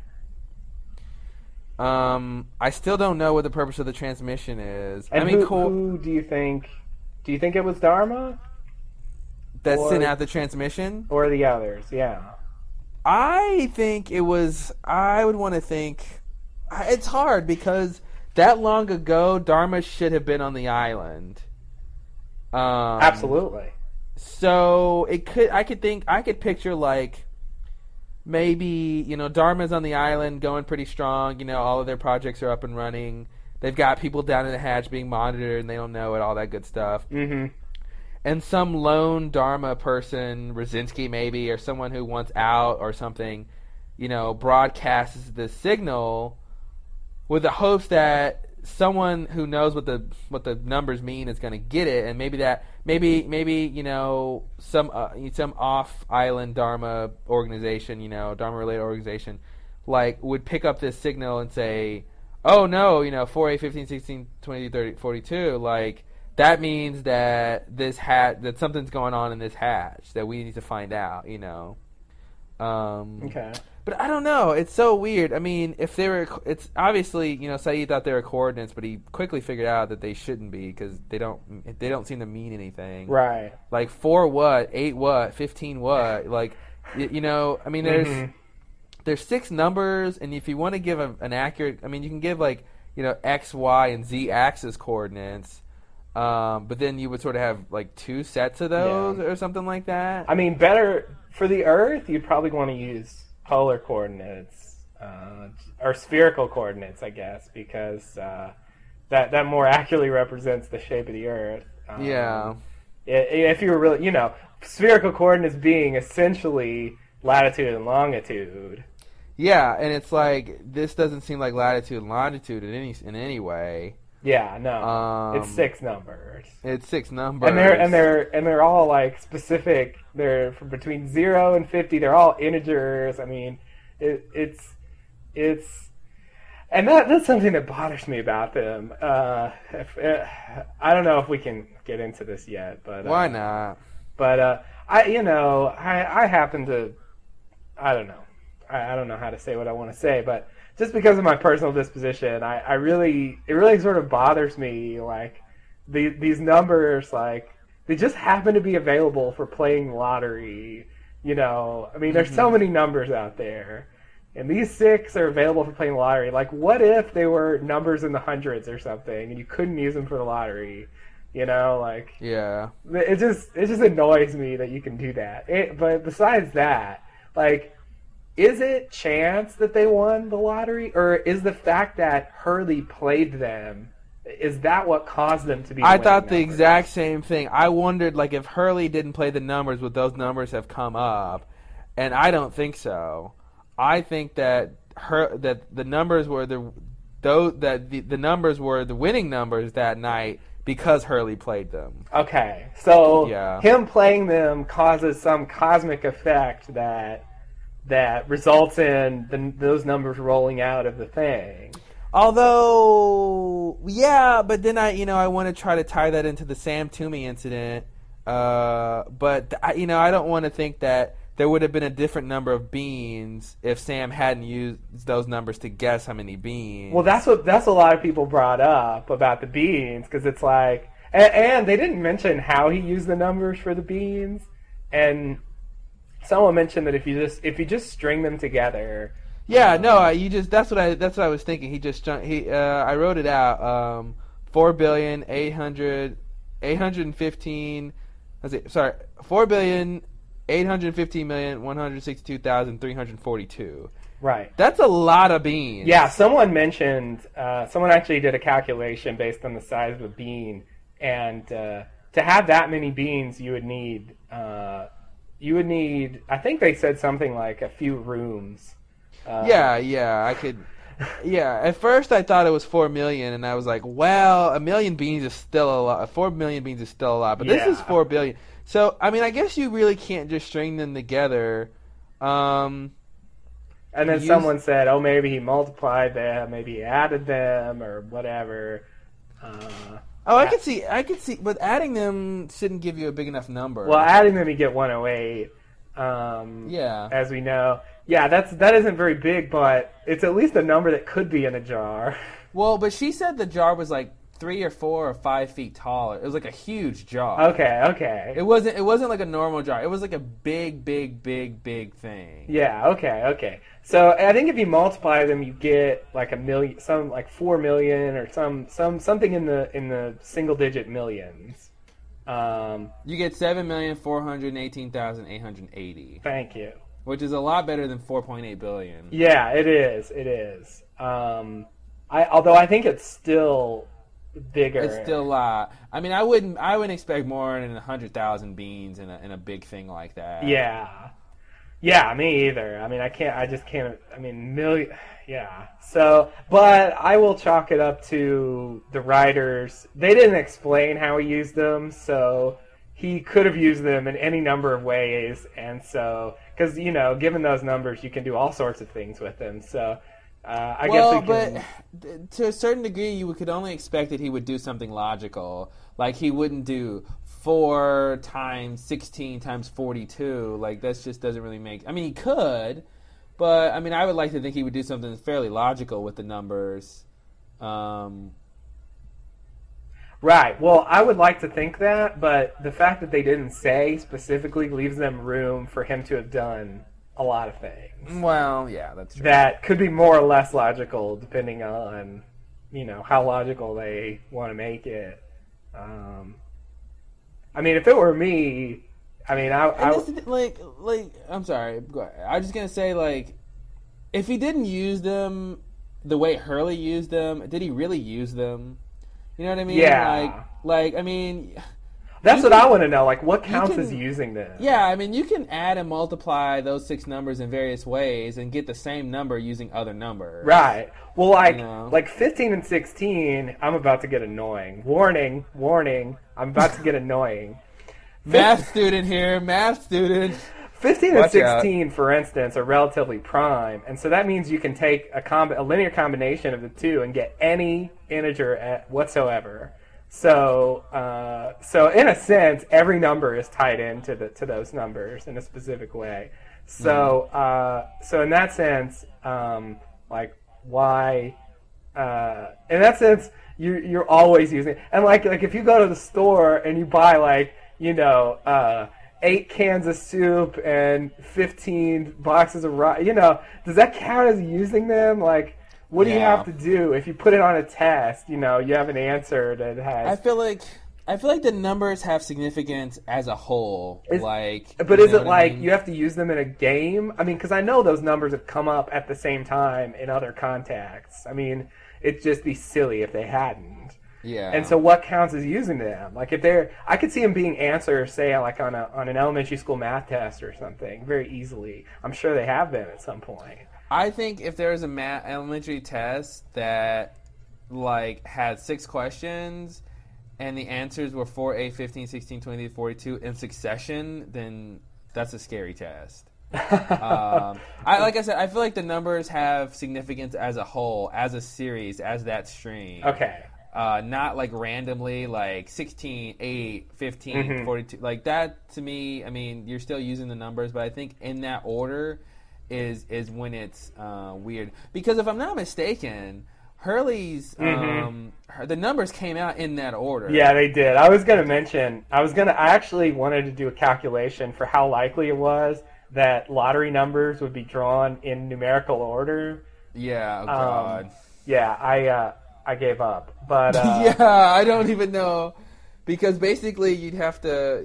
Oh God! I mean, you'd ha- oh, because you'd have to limit each each spot, right, to anything to whatever's above it. Yeah, And- it's uh, Ooh. it's it's actually not an easy thing to count. I mean, if you really wanted to, uh, if you if I really wanted to, I could do it. But I was trying to do it in my head, and I, I couldn't quite do it in my head. So, so Well, that would have been good information for the podcast. so I gave up. Well, I'm sorry. I you know what, guys, I'll I'll work on it. I'll get it for the next one.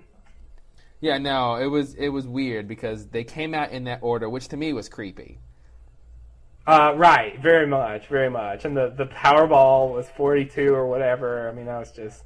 It, it, it was too ridiculous. Yeah, because I mean, I've never. Every time I've seen a lottery drawing, they're never in order. No. um, because it just generally isn't likely that they're that they're going to be. Because basically, every time you draw a number, if they have to be in order, you're limiting how many numbers you can draw after that.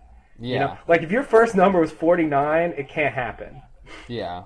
You know, or if your number was anything, you know, 40, I guess 45 or above. You know, or depending on how many numbers there are, like it's impossible. So there's certain numbers that if you draw them first, it's impossible. Or and I mean that's the thing. There's all sorts of ways that. So anyway, yeah, it's it's that makes it even more unlikely. Well, I wanted to know, like, I mean, we should get off the numbers topic, but uh, why are the numbers on the hatch? Oh yes, I have that question here specifically. Yeah. Yeah. You know, it seems to me like just one of those contrived things to sort of end the episode on a wow. Um, It was very heavy-handed. Yeah, it's like no, no- characters are there. No characters. It was like, hey, by the way, guess what? Yeah, yeah, like you. It's like, oh, you know this other thing that's going on? Yeah, it's related. Yeah, yeah, that was really strange.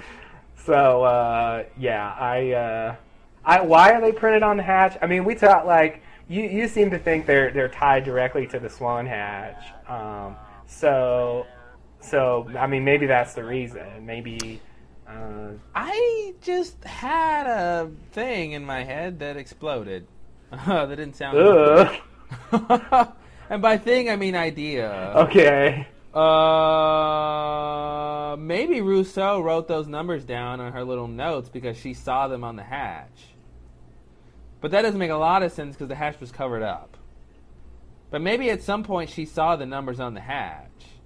Well, she's been there a long time, so I think she's been there during a time where the hatch wasn't covered, or not not covered but active. Yeah, definitely. Uh, well, maybe.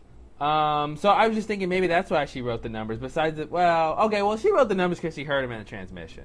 Yeah, right. So right. I forgot about that. Okay, never mind. Oh, okay. Wow, that just went bust really quick. Yeah, like I said, it exploded. Um, and my other little bit of question about this episode, I guess my last question, the little one, was a couple of them. Why was Leonard in the mental institution? Ah, right. Did the numbers make him go crazy? Which we, I guess that's the a sensible reason. It certainly seems that way. I mean, since he's just sitting there repeating them, um, which made me wonder why. Like, if he didn't use them, I don't see why he would go crazy uh, because of them. I mean, just hearing a string of numbers, I don't feel like makes you go crazy. Yeah, I think um, uh, maybe he did do something with them at some point, and we just haven't found out yet. Yeah. That, that I mean that was my thought, but uh, yeah, I mean obviously they don't make it clear. Um, so uh, it occurs to me that on the island, the the numbers don't seem to have don't seem to have the sort of effect they had off the island. Uh, I don't see Hurley going through the same kinds of things. Is it just because he doesn't have relatives on the island, or you know? Um, it it made me wonder. Um, it made me wonder if somehow, like, I really wonder how they worked. Like in the in the flashback, it seems like wherever he goes, like random stuff just happens, not to just like his relatives, but to like anybody who's around him. Mm-hmm. Like like there's some sort of radius and if you're within this far of Hurley, uh, something bad might happen to you. Um, uh, but I mean, bad things. what? I mean, that was weird. Like the uh, from what I remember, the only things that that that didn't happen to members of his family was the guy who jumped out the building, right, and the guy who was on the ladder, right, uh, and nothing actually happened to him. It was just Hurley was just freaking out. right. But I just don't, you know, even if there's a radius or whatever, I don't even see why the guy jumping out the window would be Hurley's thing. To me, that was, I, that just doesn't seem like a bad luck thing unless the guy, uh, like, now, if it was like people washing the windows and like, you know, something broke and they fell, I can understand that. But a guy jumping out of a window isn't isn't a bad luck thing. That's very forceful. You know what I mean? It's not a bad luck thing. So to me, that doesn't even fit into the whole scheme of what they're trying to present. Well, it's weird because there's a combination of bad luck and good luck. It's like bad things happen, but he's like he's worth even more. Like like you know the thing burned, but the insurance money was a lot, and mm-hmm. so it was actually a gain. And you know, I mean, like those people died. They weren't related to him, like you know, biologically. I mean, they were just employees of something he owned. I mean, does that does that count? I mean, those aren't people he cared about. Yeah, I don't know. I mean, uh, I don't know that that sneaker. Fi- to me, that seemed to be more of a a bad thing happening to Hurley, but being a good thing. I mean, yeah, the people died, but it seemed to be more of a bad thing happening to Hurley type thing. Okay. But I don't know. I mean, I like to think it's really just his family that was that was affected, because that's what we see the most Right. of. Um, him and his family being the ones who are the brunt of this whole thing. hmm I mean, with Sam Toomey, you know, his wife lost her legs in an accident. She Right. believes it would have happened anyway. Yeah. Well, that's the Uh, thing. Like, bad things happen in the world in general. You can't say everything is the numbers. Yeah. I mean, that would just be silly because bad things have happened over time. So then, then it becomes which things are the numbers and which things are things that would have happened anyway. Yeah, I think maybe like the guy jumping out the window was that would have happened anyway. Yeah. You know, I mean, they certainly like- don't make it seem that way, but uh, but I agree. It was very ill timed, or should I say, perfectly timed. Yeah, exactly. Um. What do you mean it occurs? It's not like people are jumping out of windows or anything. Yeah, and that's it was just so weird. I mean, that's just not something that that is a is attributed to bad luck. Yeah. You know, because he just he jumped. Right. Unless we're supposed to assume he fell, but that doesn't make any sense. Right, right. Well, yeah, if he fell, then I'll buy. Like he was a window washer or something. But he was he had like a suit on though. Oh, did he? was- Okay. Yeah, he wasn't a. If it was a window washer, and like I would understand, like you know, yeah. bad luck. But anyway, um, I don't know what the what the what the thing is with the luck. I mean, on the island, everyone is having such bad luck that maybe we can't even tell what's the what's the numbers? You know, being causing bad luck, and what's the island causing bad luck? Right. Because nobody's having fun. No, no. I guess it hasn't been good times for anybody. No. So, uh, except for Locke early on. Well, he was loving it. Yeah, not so much anymore though. Um. So you ready to move on? Yes. However, I have one one more thing that's tangentially related. Quickly. And I have two things. Uh, okay. So why haven't they gone to find the tower um, and change it? You know, to a distress signal for for them. I mean, Good question. yeah. I mean, I guess it I- ha- hasn't worked because the French woman did it too, um, and maybe it wouldn't work. But I feel like it's worth a try. And I mean, at some point, the U.S. Navy heard the signal. So does that mean the island used to be visible to the outside world and it's not now? Well, like, I think. Well, yeah. I mean, I think we we talked about that with the whole safe uh, thing. What's it called? The uh, safety switch, safeguard. The uh, fail safe, spell safe. okay. Um, safety guard. I like that. Um, I think we talked about that. Anyway, um, the Navy heard it, but also Rousseau and her team heard it. Well, yeah, yeah. You know, I mean, I think that I think the message was being broadcast into you know normal space time or whatever. But so why hasn't anyone heard the French woman's message? Well, Sayid and them heard it. No, I mean off the. Well, why- I think it's because I, well, it seems like the island is is pretty far out from wherever, and I I don't think they get a lot of people running by. But in 16 years, like not one. I mean, I just find that highly well, but it okay, but it, that's the thing. Even if someone heard it, it's in French. okay. Uh, well, I guess they're near they're near um, what is it? Um, what which islands are they near? Fiji? Fiji. I think Fiji is French. Is it? Yeah, yeah. I think Okay. yeah, I think I read that, and that that's why it makes sense that they were from Fiji because they're a French team, and not, Oh. that, not that they're from Fiji, but that they were near Fiji. Mm-hmm. Um, because I think Fi- Fiji is a French thing. Okay. Um, and what are the other islands they're next to? Oh boy.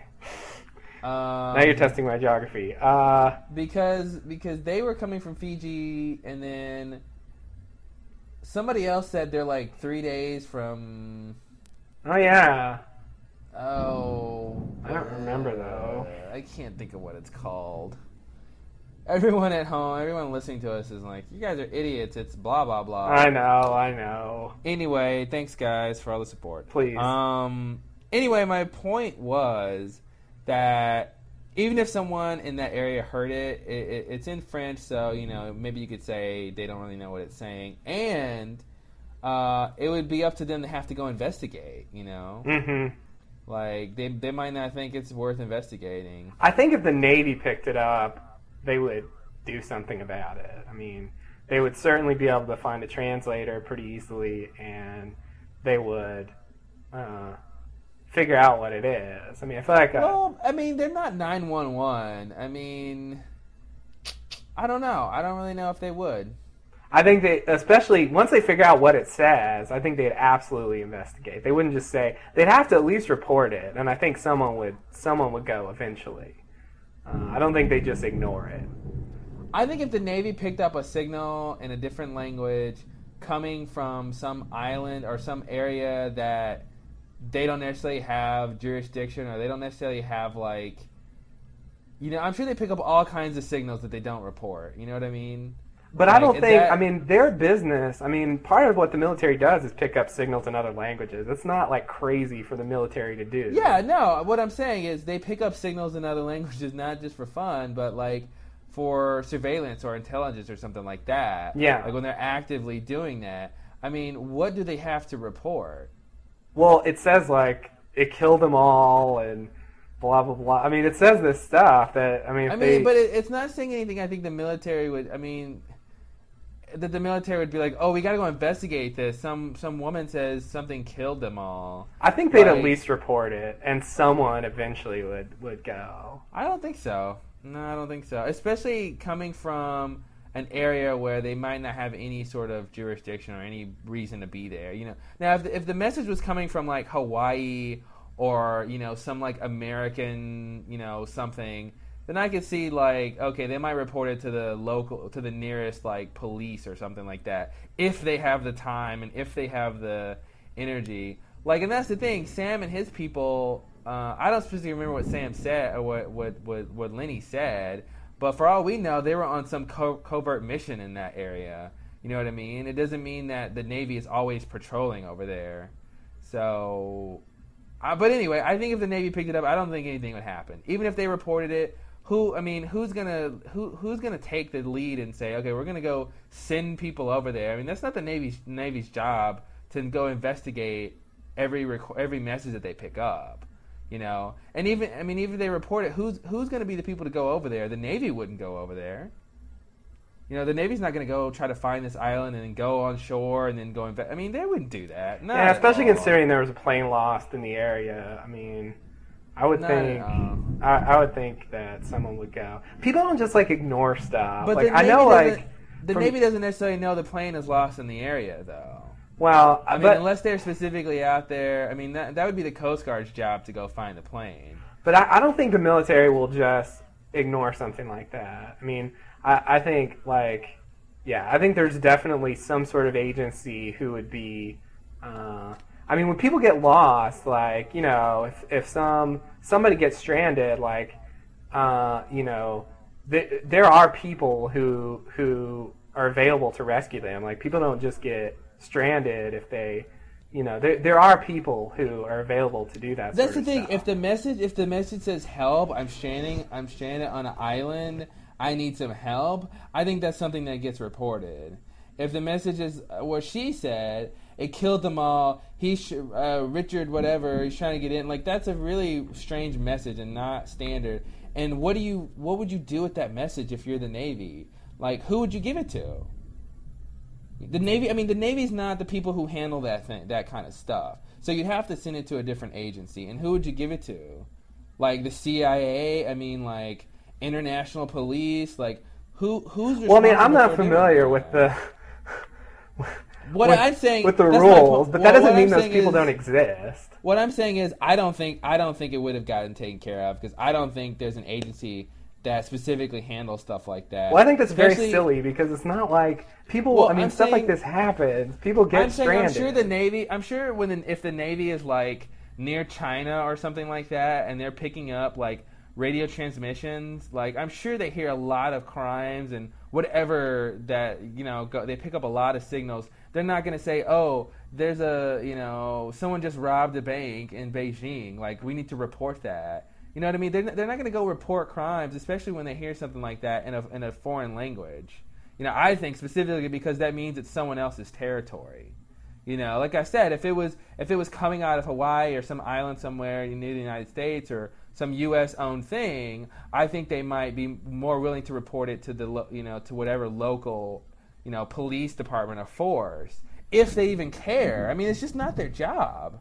That's not what their job. their- I think it's the job is to do military's exact job to worry about what's going on in other countries, especially the Navy. Like the people To who worry about, about- what's okay, going on at home, yes. and not the military. I- i- If they, yeah, I agree. If the message was, uh, we're building some nukes, or we just have a new submarine that we're testing, not like a not like a common crime such as murder, rambled in French on some message that keeps repeating. I just don't think that's something that they handle.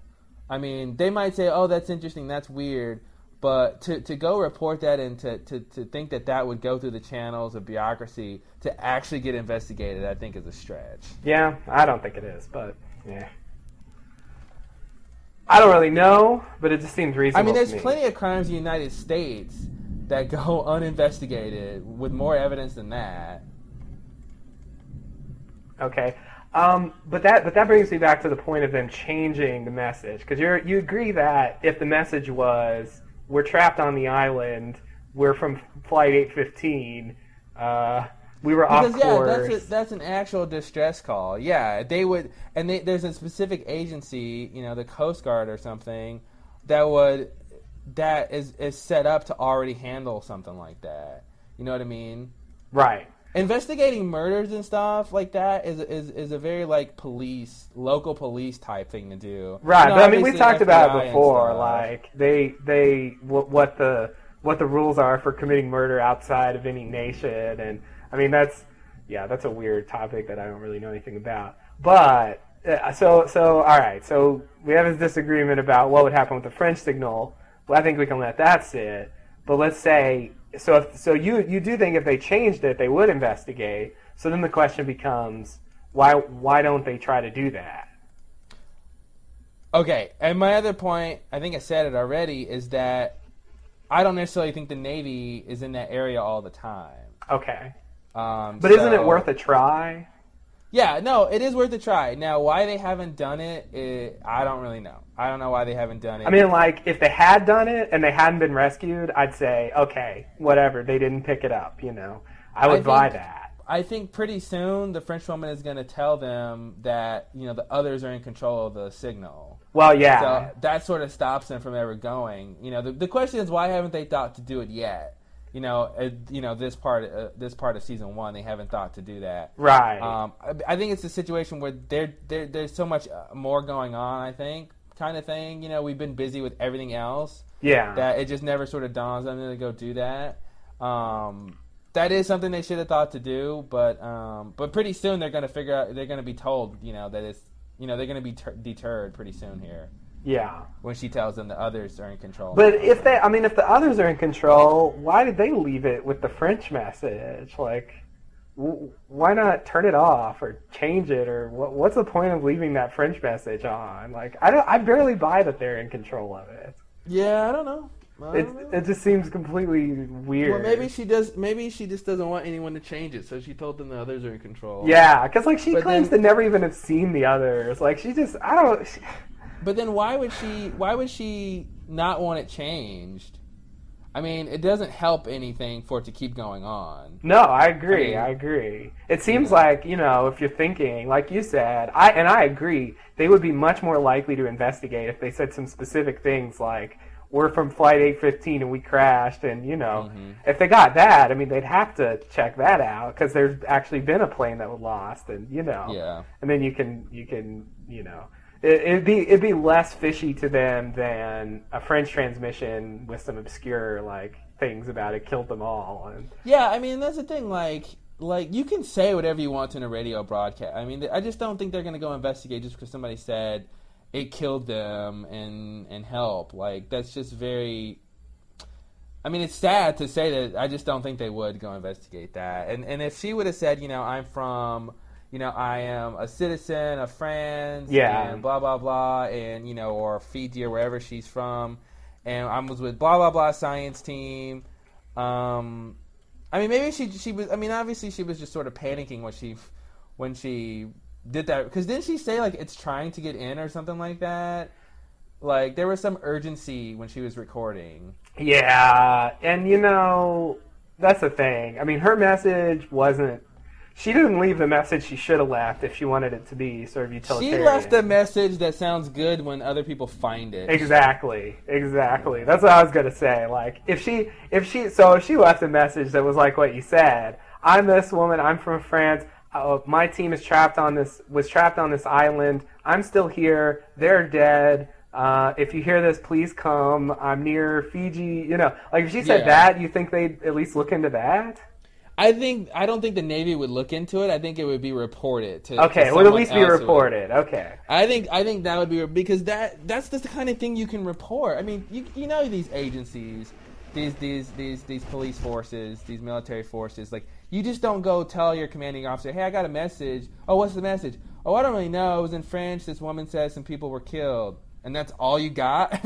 you know, but if the message was this French woman, you know, uh, when she, you know, when she crashed, she's there's there, you know, she's the only survivor. She's on this island. You know, that like details that you can actually go investigate. Yeah. You know what I mean? Like she was with this science team, so they can corroborate that that team has been missing or whatever. You know what I mean? Right.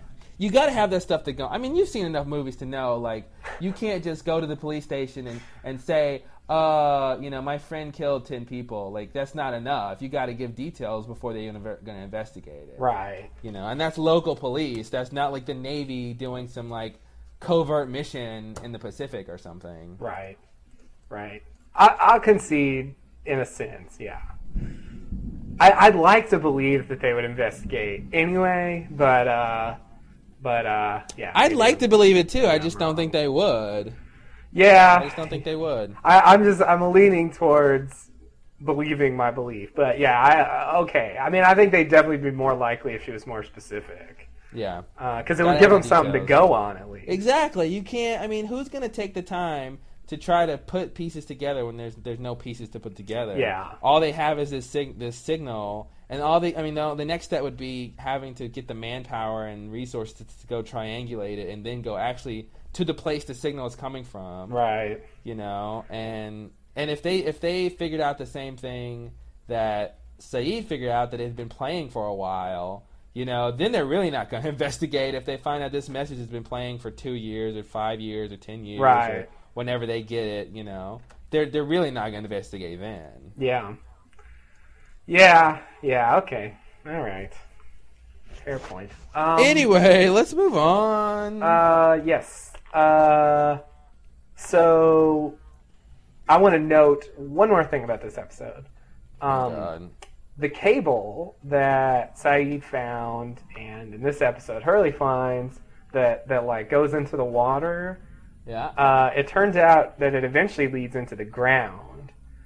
So I just wanted to note that. Um, Yeah, yeah. You know, I always thought that was what was powering Rousseau's um, bunker. Really? Because you know, yeah. Well, I mean, I guess, I mean, what else would be powering it? I mean, I guess you could have some sort of generators, but she'd need something to run the generators. You know, because she had like lights in there, and then she had the the thing she was. Oh, but she was torturing him with the battery, wasn't she? yeah, I thought it was the battery. I thought that oh, was the. this is the battery. I just picture her with a big switch that she was maniacally switching on and off. You know, the big switch on the wall.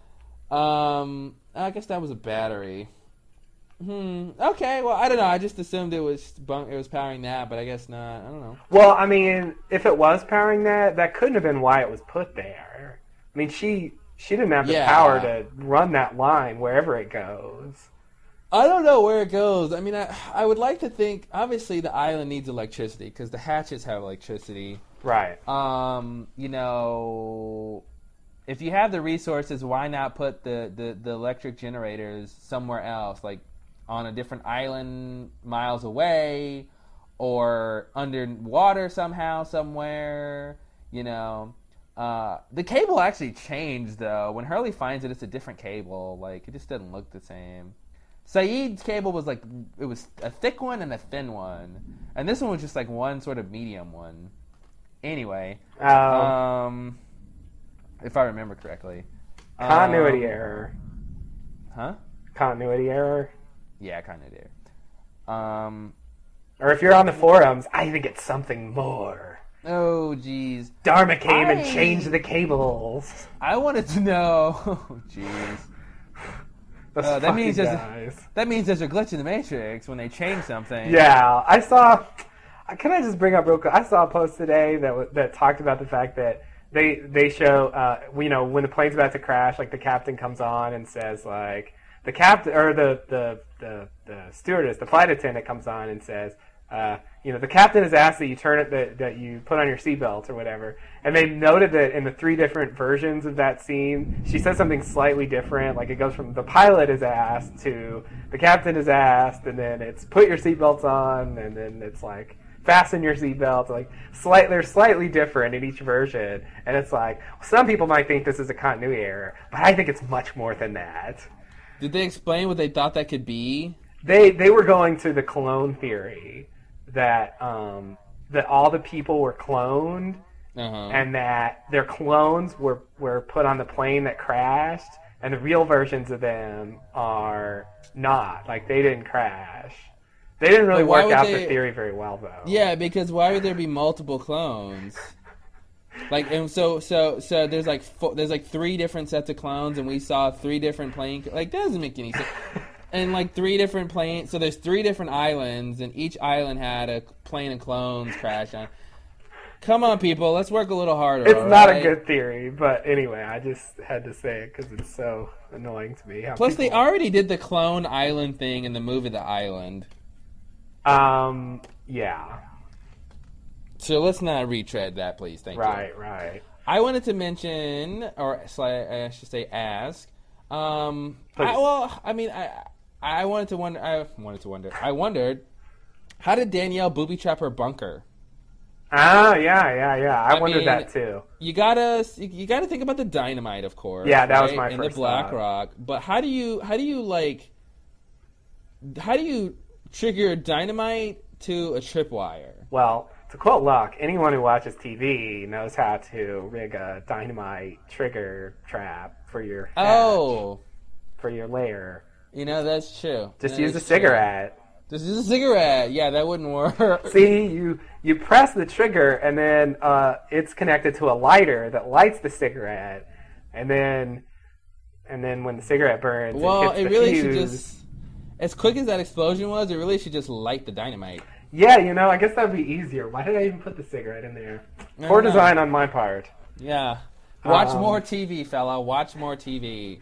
I mean, I would guess that how it works. Like the trigger, the trigger triggers something that lights up. You know, that that has fire, and then that lights the dynamite. I just don't buy that. Yeah, I uh, I'll buy it because I'll buy it. I'm just gonna buy it. Well, I don't want to buy it, but I do because I just don't think there's. I mean, if any of our audience out there is dynamite experts or explosive experts, just, oh, excuse me. If any, I'm going to say that again. If any of our, uh, one more time. If any of our listeners out there are dynamite experts or explosive experts, please tell me how you can trigger a tripwire to ignite dynamite. I mean it's obviously possible, but you have to use use the materials available to them. I, okay, I specifically mean yeah, the materials that you know is available to them. Yeah, I mean, yeah. I mean, with, without an electric charge, I just don't see how that's possible. yeah. I mean, Unless they, unless she had some sort of like, I don't want to guess anymore. could she use like a gun somehow, like a gun and No, Okay. not at all. Um, another question is, who built the bridge? Oh yeah, good point. My first thought about the bridge was related to the four-toed statue because it seemed like a really old bridge, not like a 16-year-old bridge, but like a like a 1800s bridge or something. I mean, it just it was very old looking. Uh, yes, I halfway agree with you. It did look old, but it also looked made from the surrounding materials. Mhm. Um, but but the planks I think really made it seem old. yeah. Uh, and so maybe we can say the bla- the people at the Black Rock. Maybe I mean maybe there were Oh, yeah. survivors from that, and so they. And you said 18th century, and by 18th, hopefully, you mean 19th. Yeah, I thought I said Uh, 1800s, but Oh, maybe you did. Okay, then then no. 1800s I would buy because that's when the Black Rock is supposed to be from. yeah, And I could see if they built uh, that bridge to get around or whatever. I agree. Um, I agree. It fits with them more. That makes sense. Fits with them. Wow, we just came up with a theory, and there it is. Yeah, I like it instantly. It's the truth. Um, now, my other little little little idea or question or something: Common concern. could the others be Rousseau science team? Yeah, you know. Um, Not accounting for the fact they don't seem to speak French. Uh, oops. Yeah. Well, um, you know, I mean, I had the thought a few podcasts ago that it was possible that the sickness was her team joining the others. Mm-hmm. Um, Yeah, I remember that. yeah, like, and and that's why you know, um, that the others were formed from her science team. That'd be interesting. How would they? Okay, okay. The hold on. I think I think the French thing is the big the kicker. Yeah, it's possible though that they do speak French and English just like she does. But she has an accent, and they don't. Yeah, she barely has an accent. She she her accent comes and goes. Well, but they don't have one at all. Yeah, I know, but they could be like intentionally not using one or I mean, that's the thing. Unless you're trained, I mean, if you're a native speaker of a language, unless you're trained to speak another language without an accent, you just how do you do it? It's. I mean, maybe I could see if one of them or two of them, but for all the others that we've seen, uh, none of them have any hint of a- French accent. So I, I think it's really implausible that they're that they are, are French or are native French speakers. yeah. Uh, not impossible unless they can explain it. You know, like that. They, you know, I mean, them being a science team and sort of blah blah blah, then joining the island or whatever, or joining the others. I'm uh, I meant to say, I don't see how that they would just be like. I mean, I could see if they were pretending to speak to be English speak native English speakers, if they are sort of the others because of something else and not to do with the science team. I'm not making my point very well. I, I think I know what you mean. Yeah, like- I mean, I mean, if they are the original science team, I don't see, I don't see them being as malicious as if the others have another backstory. Yeah. I agree. I agree. Well, it makes you wonder, like, what happened to the science team that made them like turn into the others? Yeah, You know, I mean, I wanted to believe that possibly they could join the others who were already there, but uh, I never thought about them constituting them solely. Yeah, And you know, now that I think about it, this just occurred to me just right now. Um, regarding him, you know, the the him that's behind the others, yeah. You think it's Richard? everybody thinks not that I think it's Richard, but like everybody thinks like, oh, it's Hanso or whatever, and it just occurred to me they're specifically like not not a part of the the Dharma Initiative Hanso Foundation conglomerate, um, as far as we know, because I mean. You had that, that thing with the hostiles with uh, Kelvin and stuff, and uh, I don't feel like they would have called them that if they were team members. You know, Yeah. Well, it seems like yeah. Well, I think I think the specific point to make there is that the hostiles could be former Dharma members. The others could be former Dharma members. But the point is that Alvar shouldn't be in charge. Even if they- Exactly. you know, he just he just should not be the one in charge. I think him, if it's anybody that we already have heard of, is either Radzinsky or it's Richard or it's that's it. By Richard, do you mean Robert? Yes. Okay. Just want to make sure. Just testing you. okay. You said it you earlier, and I and I and I thought like vaguely that sounds wrong, but I don't know why. Yeah, no, Robert. I thought it was Richard. but- Okay. Yeah. Yeah. Yeah. The uh, Danielle's like husband, the the father of Alex. Her baby daddy. Yeah. Ooh. Haha. Um, So let's move on to Deus Ex Machina, please. please, please. Okay. Sounds good. Deus Ex Machina, episode 19. Locke and Boone attempt to open the hatch using their latest invention. Back at the camp, Sawyer is suffering from headaches and asks Jack for his medical opinion on what might be causing them. Oh my god. While in the jungle, Boone and Locke make a surprise discovery, which has tragic consequences for one of them. I wonder who. Oh god. oh yeah. Um I hate the way this was written. I can't believe they took the time to talk about Sawyer's silly subplot. Well, first I want to say, you know, Locke and Boone attempt to open the hatch using their latest invention. I know. It's, it's Locke's invention. Let's not mince words here. Yeah, yeah. I, I just Uh, I imagine uh I imagine Jack coming up and talking to Boone and like Yeah, he's like, Boone, when did you do all this? And Locke is busy toiling. And. Yeah. oh, it wasn't me. It was Mr. Locke. Oh, God. And Locke just nods and doesn't speak because he's son. Um, we do have to talk about the title, and I was thinking about what this meant. But the other thing I want to point out, it says, while in the jungle, Boone and Locke make a surprise discovery. Uh, shouldn't that be surprising? Shouldn't the word be surprising? yeah. I mean, I guess surprise kind of fits, but it just should have said surprising. Well, and I want to point out it was okay. I mean, and it wasn't really a surprise because they were looking for it. Yeah, Locke had the. Vi- I mean, the big surprise was Locke's vision, but they he yeah he was looking for it specifically. So Surprise! That thing we were looking for is right there. Yeah, the hatch was a surprise, but like not Yeah. not the plane. He saw it, so yeah. So, let's talk about what the title means, if it means anything. please, please. Uh, Deus Ex Machina. Um, do So- we all know what that means? I, I assume all of our audience is quite literate and has heard this expression, uh, Well, which is an I'll old just- Greek expression. Uh, it's actually a Latin phrase. Thank you. Um, That's what I meant by Greek. yeah, yeah. Well, the Greeks used it, but the phrase uh, is—I mean, it's a the the language is Latin. It's clearly Latin. it. If I had been, yeah.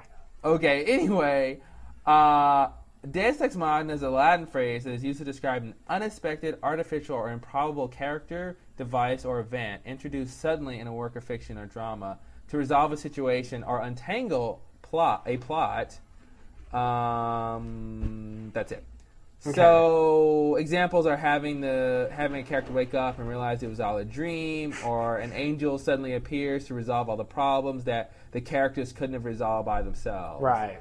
Uh, or you know, in Deus Ex Machina um, is what's the translation? The machine. It's like God. It's like God from the machine. Yeah. It, exactly. it, it, in the old Greek plays, you know, uh, it translated to a literal God descending at the end and Yeah. saving the hero or whatever and resolving the situation. So it was very literal in the old days. Of course, now usually it's not actually a God that comes down and and saves people, but it's some sort of improbable thing that resolves the situation out of nowhere. It- yeah, and it's it, it's God from the machine, God being played by one of the actors in the play, Right. And the machine being the crane actually used to lower the character and Right. set. Um, anyway, I was trying to figure out if there is an actual Deus Ex Machina in this episode. Mm-hmm. I have an idea for what I think Deus Ex Well, Machina let's is. let's hear it, Buster Brown. My theory about what Deus Ex Machina is is Locke's dream, because they were stuck. They didn't know what to do with the hatch, and as things were going, they just didn't have any way to deal with it. And it this this dream comes, and suddenly now they have a mission. Of course, it doesn't really help them open the hatch, so that kind of hurts that theory. But it's the closest thing I can think of to a Deus Ex Machina in this episode. I have to agree. That is the closest thing. Um, I was, you know, I was hoping, you know, Deus Ex Machina usually resolves the sort of entire plot, not just the subplot. Right. Um, but there, like I said, there's nothing really in this episode that sort of resolves anything in big, you know, all the elements in the episode. mm-hmm. Um, I would say I'm trying to think anything with Sawyer. Nothing with Sawyer can really be. Nothing ties into Sawyer with Deus Ex Machina, right? His headache thing. No. Like that, nah, I mean, basically, he just finds he needs glasses and he gets glasses, and that's it. yeah. Um. I yeah, like like if guess- glasses fell from the sky, you know, then I'd say, okay, there's the Deus Ex Machina. But like, and and he picked him up, and oh look, now I feel better.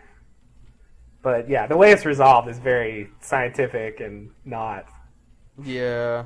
So, yeah, I guess it's just basically that uh, Locke's dream. It doesn't, you know, it doesn't help them open the hatch, The, but the the other thing, I guess, I mean, there's a whole thing with uh, with Locke's flashback.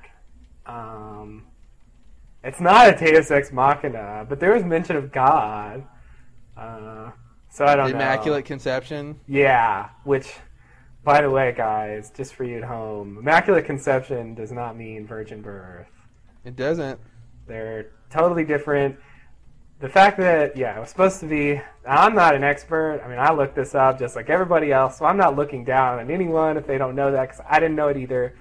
But I looked it up, and uh, it really means that Mary was born free from original sin, but by usual biological means. She did have a human father, and but but she was free from original sin. That was the immaculate part.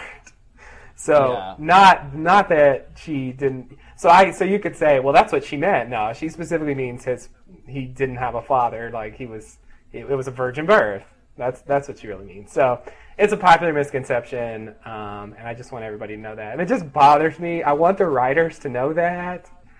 Uh, but Yeah, I think I think it'd be it'd be less confusing if it was like virgin conception, you know, because I think I think people want to think the virgin birth is immaculate conception because like God helped conceive you. Yeah, That's exactly. what that's what immaculate conception seems to mean. Yeah. Virgin birth obviously means you know, uh, you know, a, a baby was born and the mother was never, you know, was was a virgin. right, And I think yeah, I think it's the conception part is that becomes the misconception. right. Um, but uh, but I, I was just wondering. It, I mean, the, her, Locke's mom does say, and they have very similar eyes, by the way. I just wanted to mention that Interesting. they sort of looked alike. Anyway, you say interesting, and I don't believe you.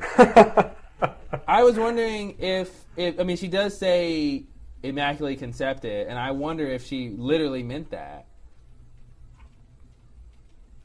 Like that Locke was free from from sin. oh, well, Like, but I mean, she, I understand. I understand. She also means virgin birth. she says you don't have a father. You No, were I immaculately conceived. I understand that, and I'm just wondering if if it fits in any way that yes, she meant virgin birth, but maybe she did say immaculate conception on purpose also.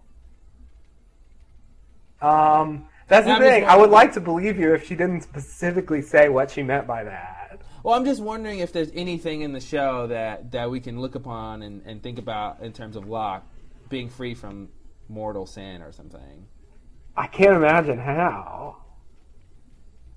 Um, I can't imagine. I can't imagine. I mean, he doesn't seem to be any more free from it than anybody else. Yeah. I mean, I'm but how do you know? I don't just know. wondering. Just wondering. Because just because you're free from original sin doesn't mean you're free from sin in general. I guess. I, I gotta say, Immaculate Conception sounds much better than you. Locke, you were virgin born. yeah, I You know. What are you What are you supposed to say to that? It, it sounds, yeah, it does sound better. I agree, but uh, but yeah, it's it's just not what that means, sadly. Um, I yeah, it not, it's not what it means, but I it should mean the other thing too. Like an immaculate conception should lead to a virgin birth. Like it shouldn't always, obviously, because Mary didn't. right. But but what the what the phrase seems to connote, uh, or should denote, yeah, uh, is that uh, that God was the father type thing. I, I mean, I think that's definitely one of the reasons for the misconception because Yeah. it it sounds like it should mean that. Well, if we all band together, we can get it changed. Screw the Catholic Church. We'll Well- get it changed. I think enough people believe it at this point. It's pretty pretty close to just becoming the definition. I need the church to recognize it. oh right. man, well, good luck with that. Yeah, right. We've all seen the Da Vinci Code. I haven't actually. I know, me either. Okay. Um. So I want to talk about Locke since this is his BS. Please. Uh, I love how Locke is pretty much always wrong. Yeah. Um, I mean, in certain instances, he's just wrong all the time. Right. he goes, you know, that scene they they flat they do the little you know, recap flashback thing at the beginning of the episode, and Locke is telling the, the the sort of walkabout tour guide, "Hey, this is my destiny. You have to let me go." You know, on mm-hmm. this walkabout, and it's funny because he was wrong. That wasn't his destiny. Yeah. His destiny was specifically, as we found out, to, for him to be on the island. Right. And I just thought it was another instance of Locke being wholeheartedly sure about something and being totally wrong. Yeah. So my question that goes along with that is, how does Locke know how to build a trebuchet? oh dear.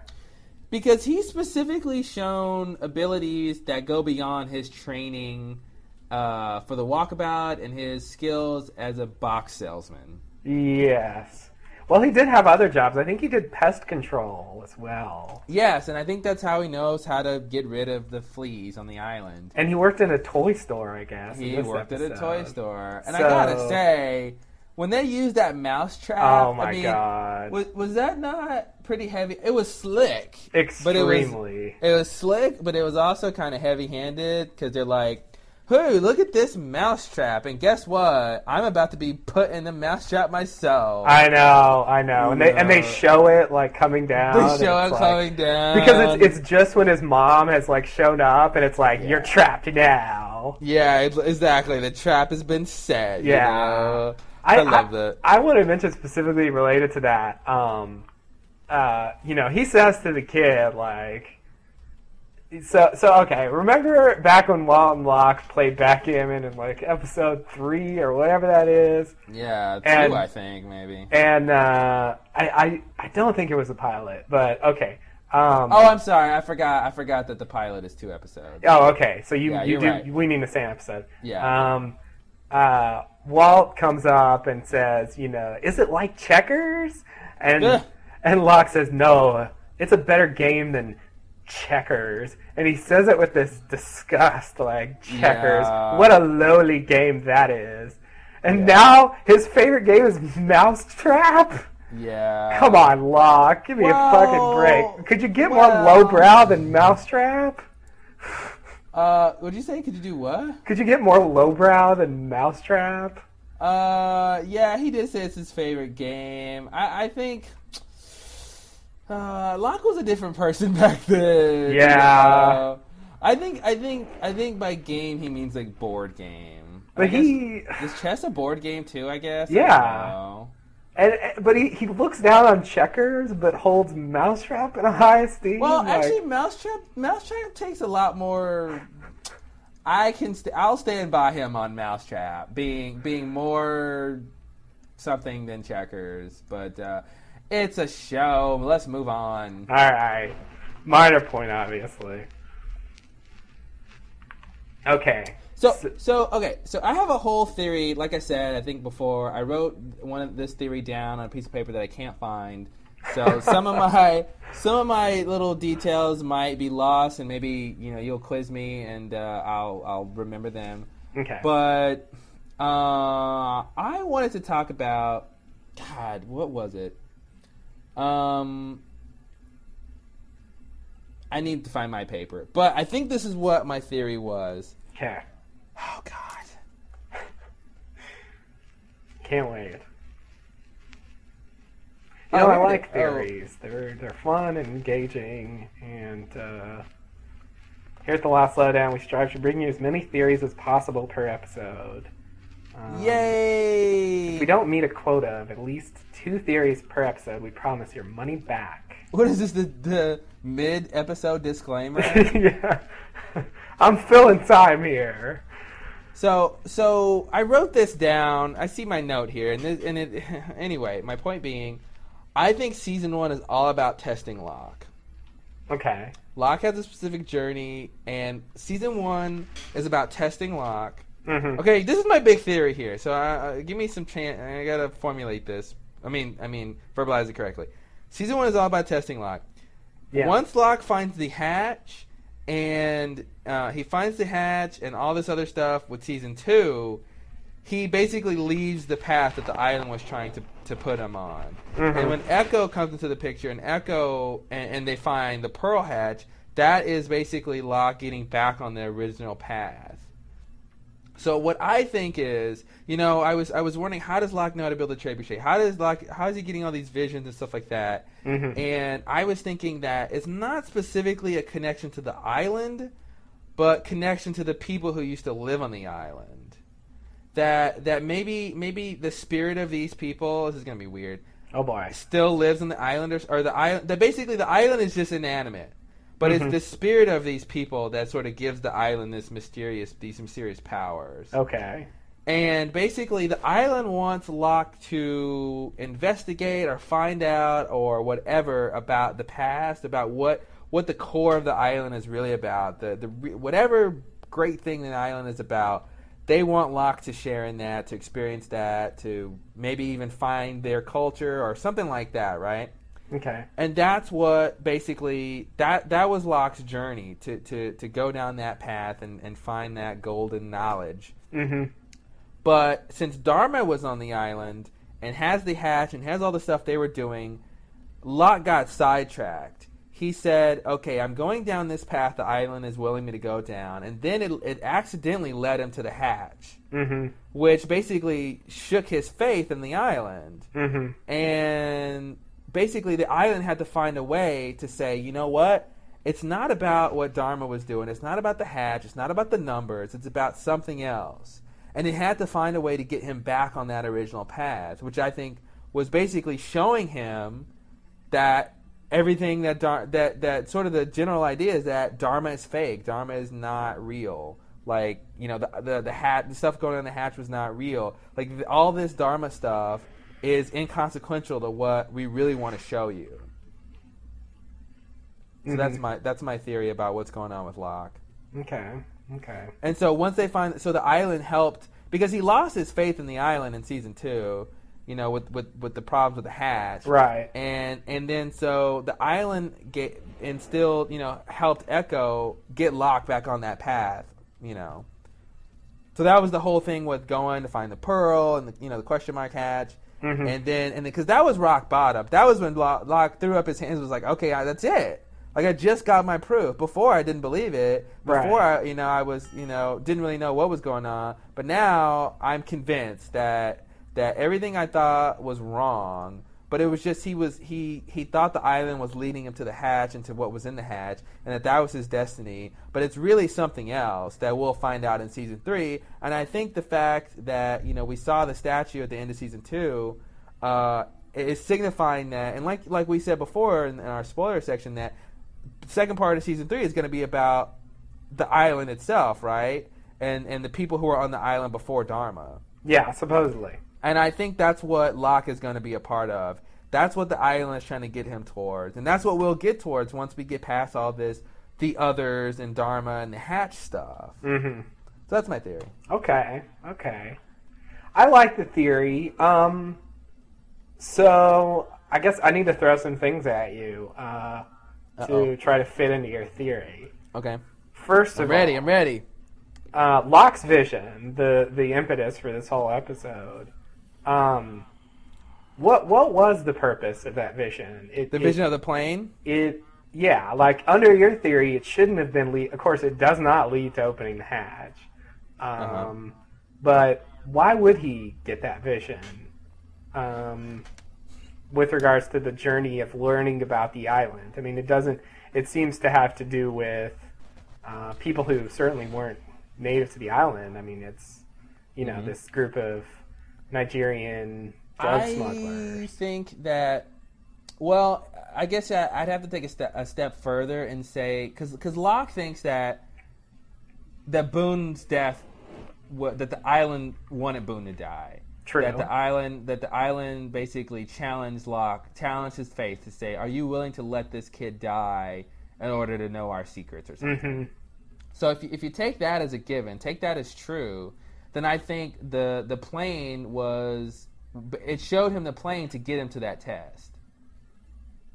okay So It was I mean, just to lead him into making the sacrifice. Yeah, exactly. I think now I don't specifically know when. I think some points when they when they're trying to get to the jungle, you know, because the island was taking his his his ability to walk back. You know, hmm at least he felt like that's what was going on. Something was happening. I mean, he didn't have feeling in his legs anymore.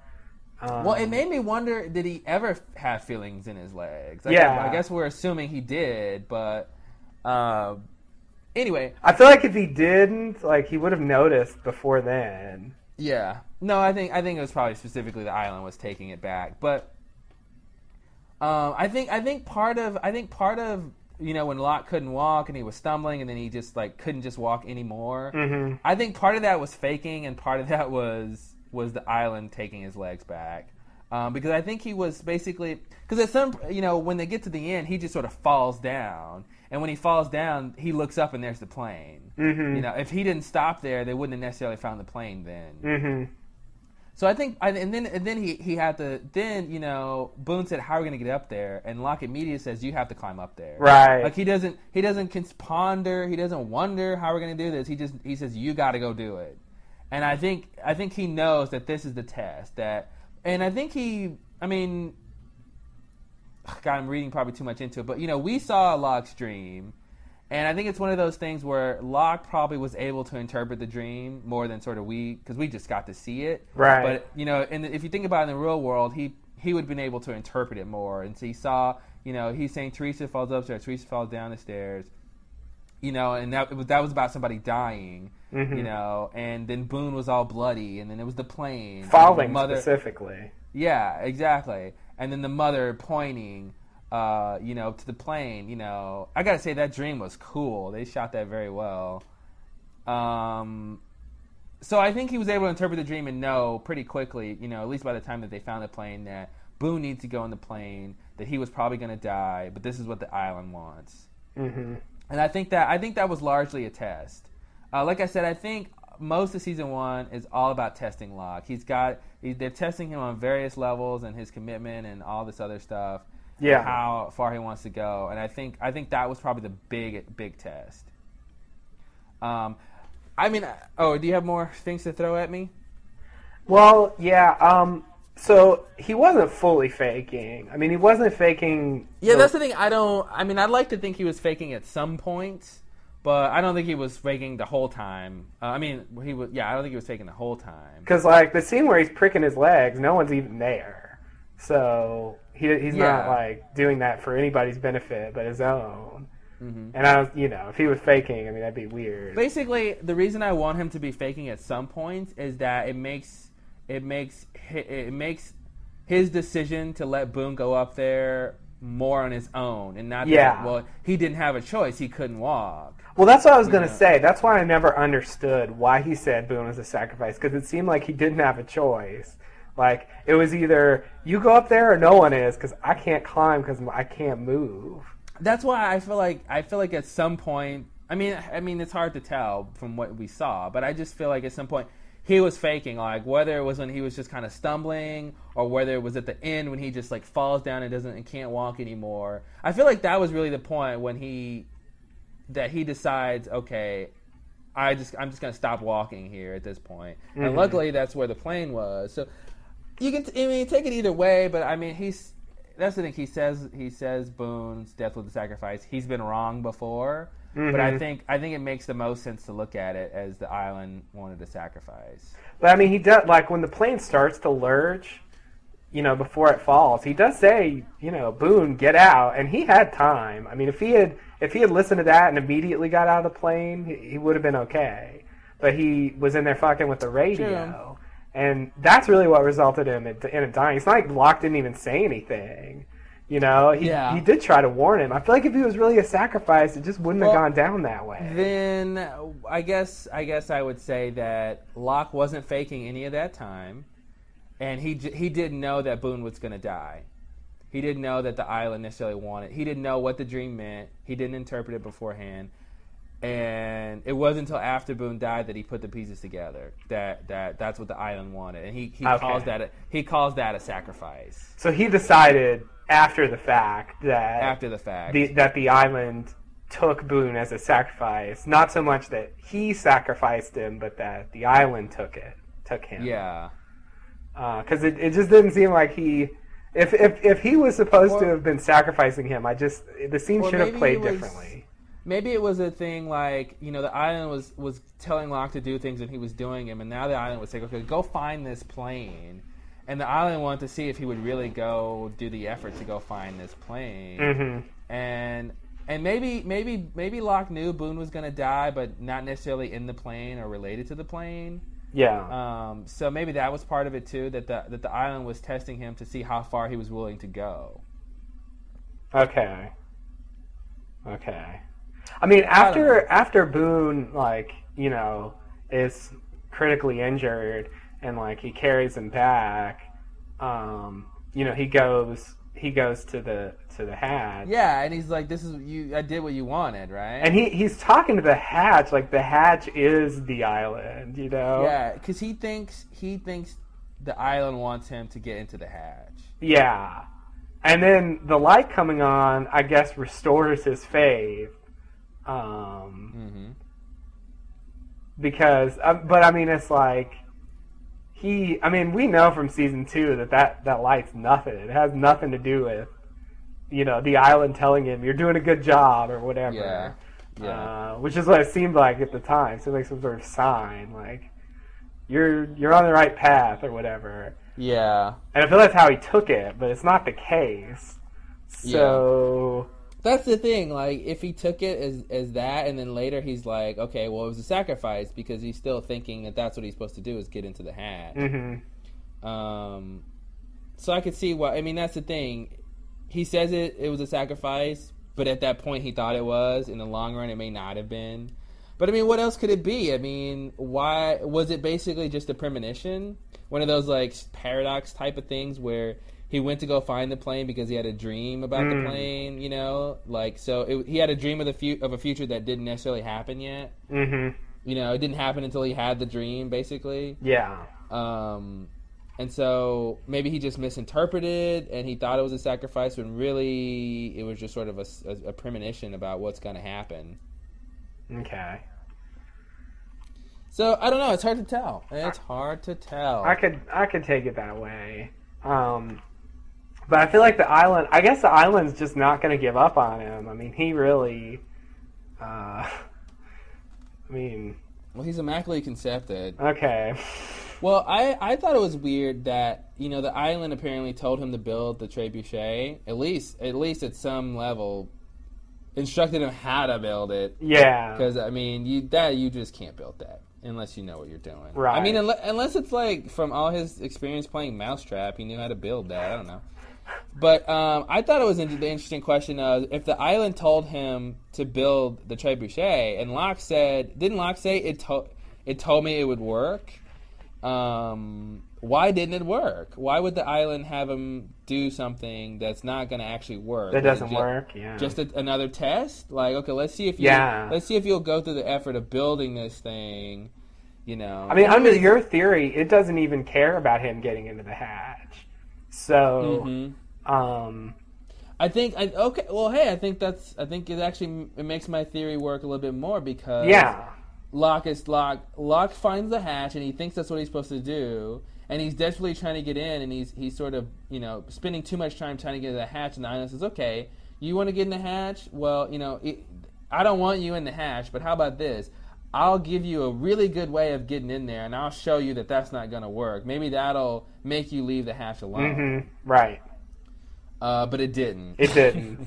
so maybe like the thing it couldn't control was that light at the end, and which you know kept him on the path. Or maybe, maybe, um, oh god, I just had it. Uh, oh man, I just, I just, I just tied in what the Boone thing with that. What did I just say? That, uh, Uh, oh well, I guess I was thinking that that um, that maybe Locke was being. Well, I don't believe that, but maybe Locke was being punished by. I mean, Boone's death was a punishment for spending too much time trying to get into the hatch. Oh, like, like it, okay. basically, like it showed him, it showed him how to do the trebuchet just to let him, just so he'd be let down, right? Mhm. And then he has the dream. And when that wasn't enough to discourage him, it killed someone, his helper, Yeah, and that's Yeah. not enough. and that's not enough. so then it says, "Well, this thing you've been working on is bullshit anyway," which causes him to want to sort of, you know, go in there and Mm-hmm. finally let it run. Um, of course, then he finds that's out it does do something, which. Oh boy, I That's don't know. the thing. Maybe maybe it's not. Maybe it's it's it's not specifically what's in the hatch is unimportant, but don't go in the hatch. I mean, that's what Walt said too. Yeah, Um, he did. I mean, yeah, that's the thing. The island, in my theory, seems to lead him to to find out that no, what's in the hatch isn't real. hmm But then it's really well, it does something because something happened when that failsafe went off. Yeah, yeah. Um, so maybe, maybe well, not just the failsafe, but when you don't press the button, like, you know, Yeah, yeah, yeah, exactly. uh, stuff happens. It's not. I mean, yeah. Say what you will. Oh, it's parlor tricks or something, but I mean, it was a pretty strong magnet that was pulling the place apart. Uh, and and as we speculated, or not as we speculated, but as we mentioned, like I don't know where that would have ended if they didn't use the failsafe. Uh, you know, Well, at some point, I mean, there's no such thing as infinite energy, although you can get a big amount and it's almost the same. Yeah. I mean, Um, would it just have like swallowed everything in the world, like metal? I don't know. Eh, I mean, you gotta wonder what what. I mean, I don't think this thing. I mean, do you think this is a real world type of like ph- phenomena, like this intense electromagnetic energy that's just in like one spot and like No, I don't. I mean, where would it be? Where would it get its energy from? I mean, at some point, it seems like it would stop. Yeah. Yeah. It would, it would, it would, you know, pass its critical mass and just like dissipate. right. One would Anyway, think. Uh, I wanted to know. But if that's the case, why not just like let it and not bother with the stupid numbers and all that? well, But- that's the whole thing. Remember, they wanted to keep t- experimenting with it, right? And then, then we come up with that. Oh, that, like, okay, okay. They, it, you know, they they don't want it to go away. Okay.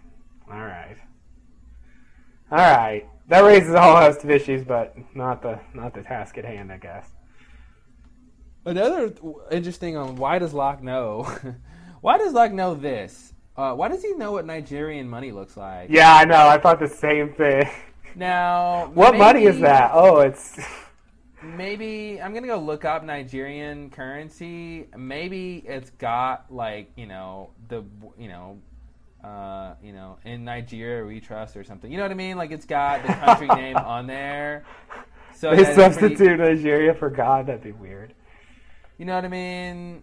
Yeah, I'm looking at Nigerian currency, and in the top it says Central Bank of Nigeria. So it's pretty obvious.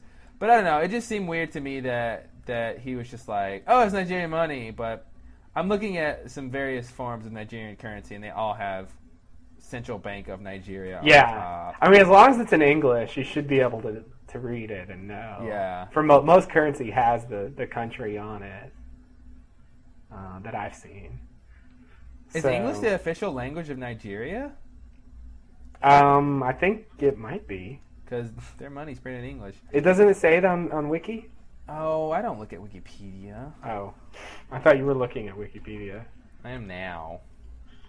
Now I want to look. Yeah, English is their official language. That's yeah, okay. It was Anyway. probably it was probably an English colony. Oh, the English never had colonies. oh boy, Everyone knows that. Um. that's just Another- propaganda put about by the carpetbaggers. Oh, jeez. You mean the? uh... No, no. Another weird thing, little small thing, is is when when Locke and Boone find the, I guess uh, Eko's brother, uh, or one of the people who was with Eko, pretending Eko's brother to pretending to be a priest. Yeah, I think off in the Eko's brother was actually on the plane because I think he goes in and digs him out. Oh, later. that's right. That's right. So that's not that's So- just one of the associates. And then you got to wonder why that guy was in the tree. Did he jump out of the plane? Yeah, well, you know, when planes crash on the island, people just like propel themselves in weird directions for no reason. Uh, Uh, uh, I wanted to. I wanted to ask because he said Boone. I guess says how long has he been dead? And Locke. Oh, God. Locke analyzes the clothing. oh God! I just don't understand why clothing is the default way to analyze how long someone's been dead on this island. yeah, I know. Like I, I- any show I've seen, any movie, they always talk about the decay of the body. Right. But on this show, they always want to talk about the decay of the clothes. I just don't Yeah. get it. I don't make any sense to me. Like, well, this is high quality polyester, so who knows how long? I'm like, what?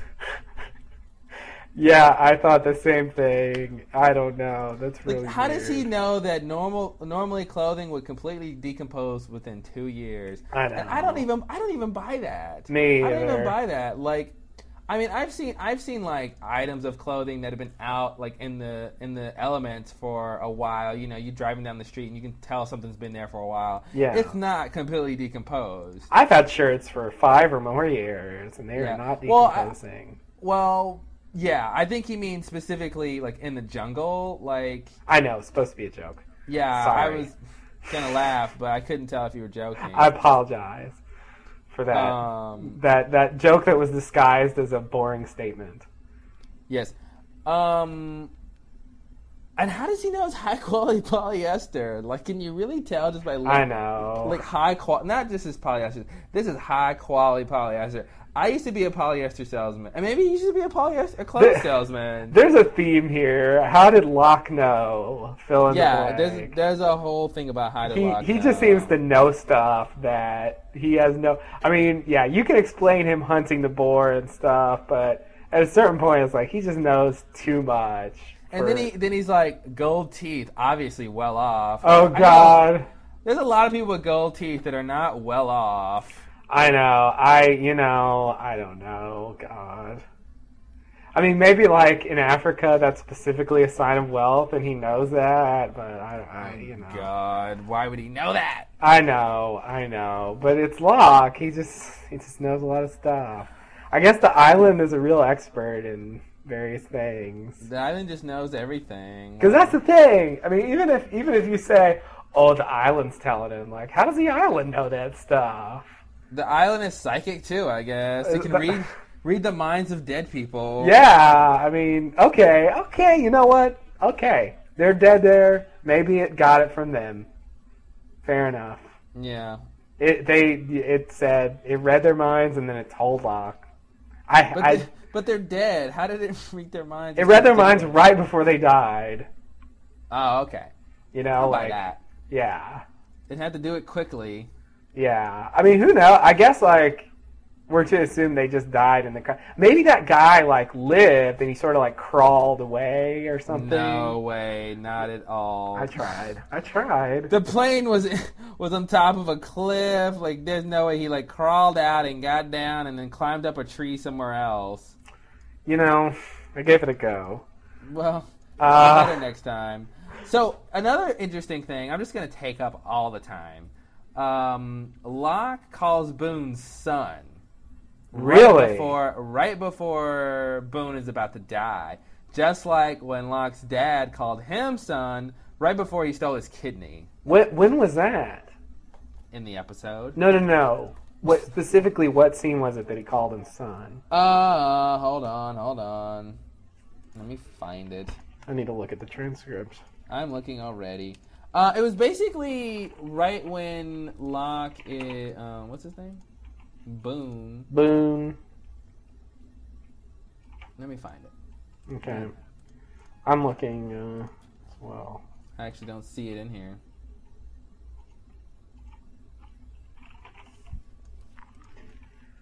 Uh, let's see. Well, they sure say son a lot. Reason. Oh, here it is. Can you move your legs? This is when Locke couldn't walk. And Oh. he's like, and he's like, oh. just help me up, son. And then he goes, okay. Oh. Yeah. Wow.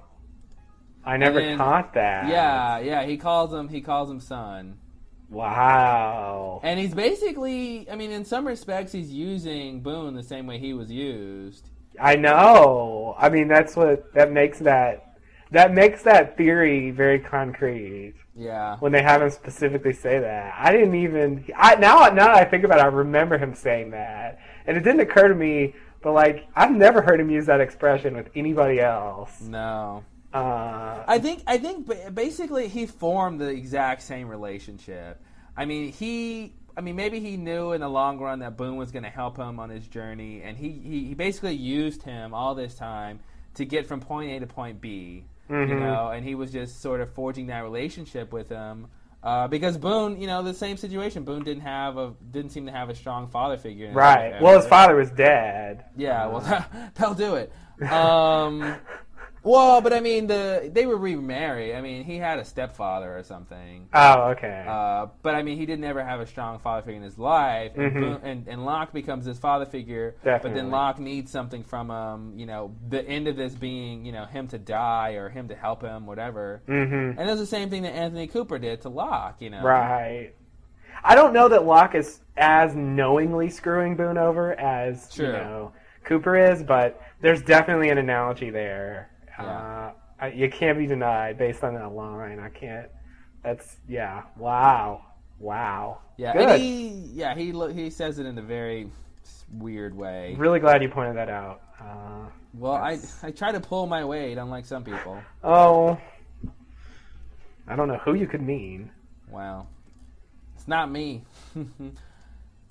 I also thought it was interesting how uh, how young they can make Locke look.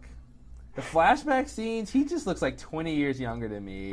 I don't know. I don't know what they do. I mean, I know they like he's you know clean shaven and all that, and he's got Yeah. a little a little hairpiece. But like he just looks so much like in his eyes and everything. Maybe he's just a good actor. He just looks so much younger and more youthful in those earlier in those flashbacks. Yeah, Uh, it's it's really amazing.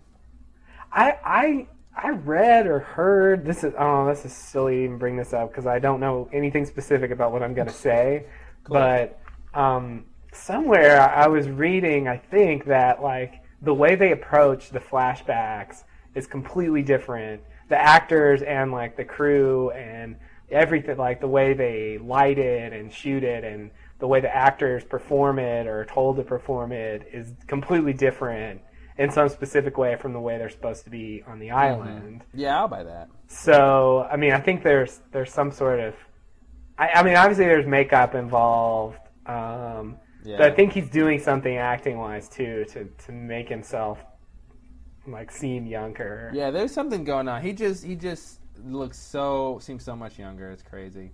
I mean, I didn't really think that, but um, but I think they are doing specific things uh, to to give that effect. So uh, yeah, it's interesting. Well, I think I'm done. You're done. Wow, nice. Yeah, I mean, all the issues that I had were pretty much raised by going through all that. So I'm done too. I got one more little thing. Okay. I believe it was when they are um, searching for the plane. Uh, Locke pulls out his compass and looks at it. Really? Yeah, the same compass he gave Sayid a couple episodes back that he Oops. apparently didn't need. Oh God. Yeah, so I thought it was weird. It just I caught it because we, we made that point a while ago. Mm-hmm. And uh, yeah, he just he's walking and he stops and he pulls out his compass. I'm like, wow, Locke, I thought you didn't need that anymore. Maybe he has more than one, or maybe Sayid gave it back to him and he was like, "It's defective." Mm, maybe, maybe. But why would he give it back to him? I know. I hate it. I hate what I'm saying, but Yeah. Oh, I mean, I agree. Those are those are viable options, but I think it's the writers forgot. The people forgot. oops.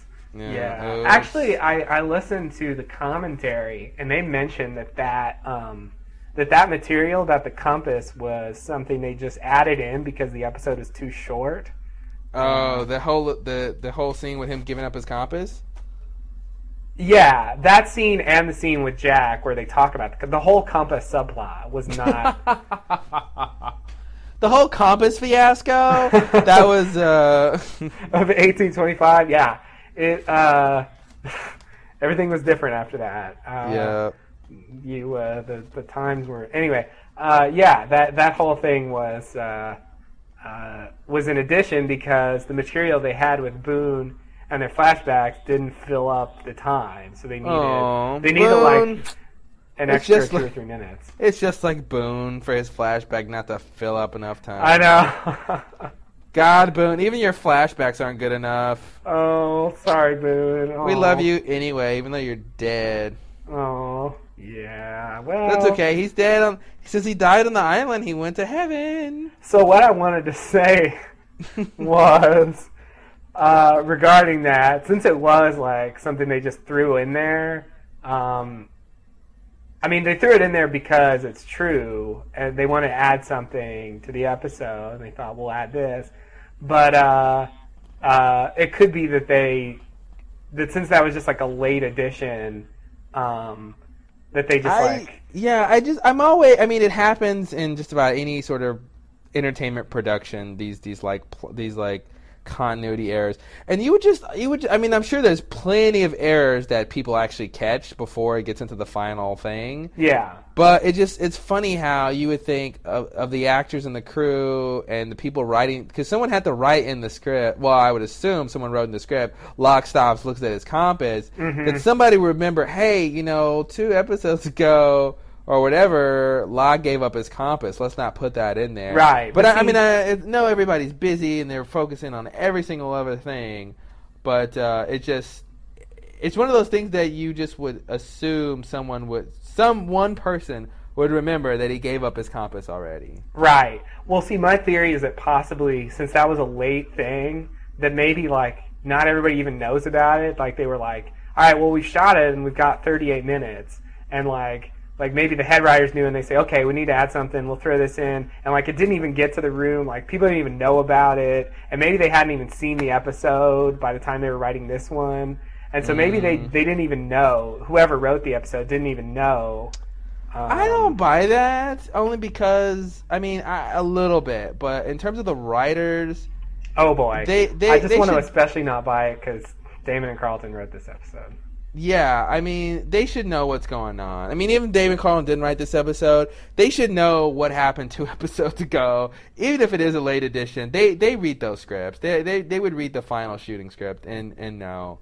I mean I it's it's just something they overlooked, but Yeah, not- but, that, but they gonna- have messed up before, so.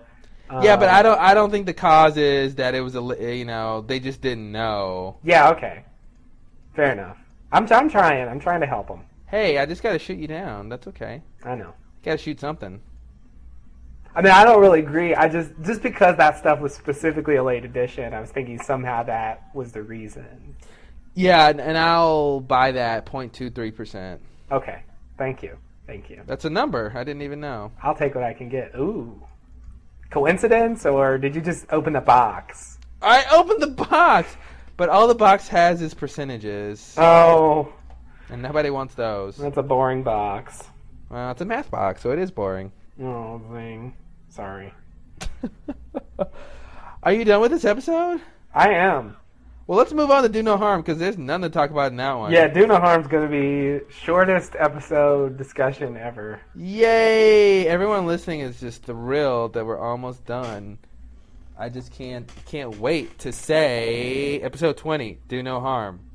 Locke leaves the seriously injured Boone at the caves, forcing Jack to take heroic measures to save Boone's life.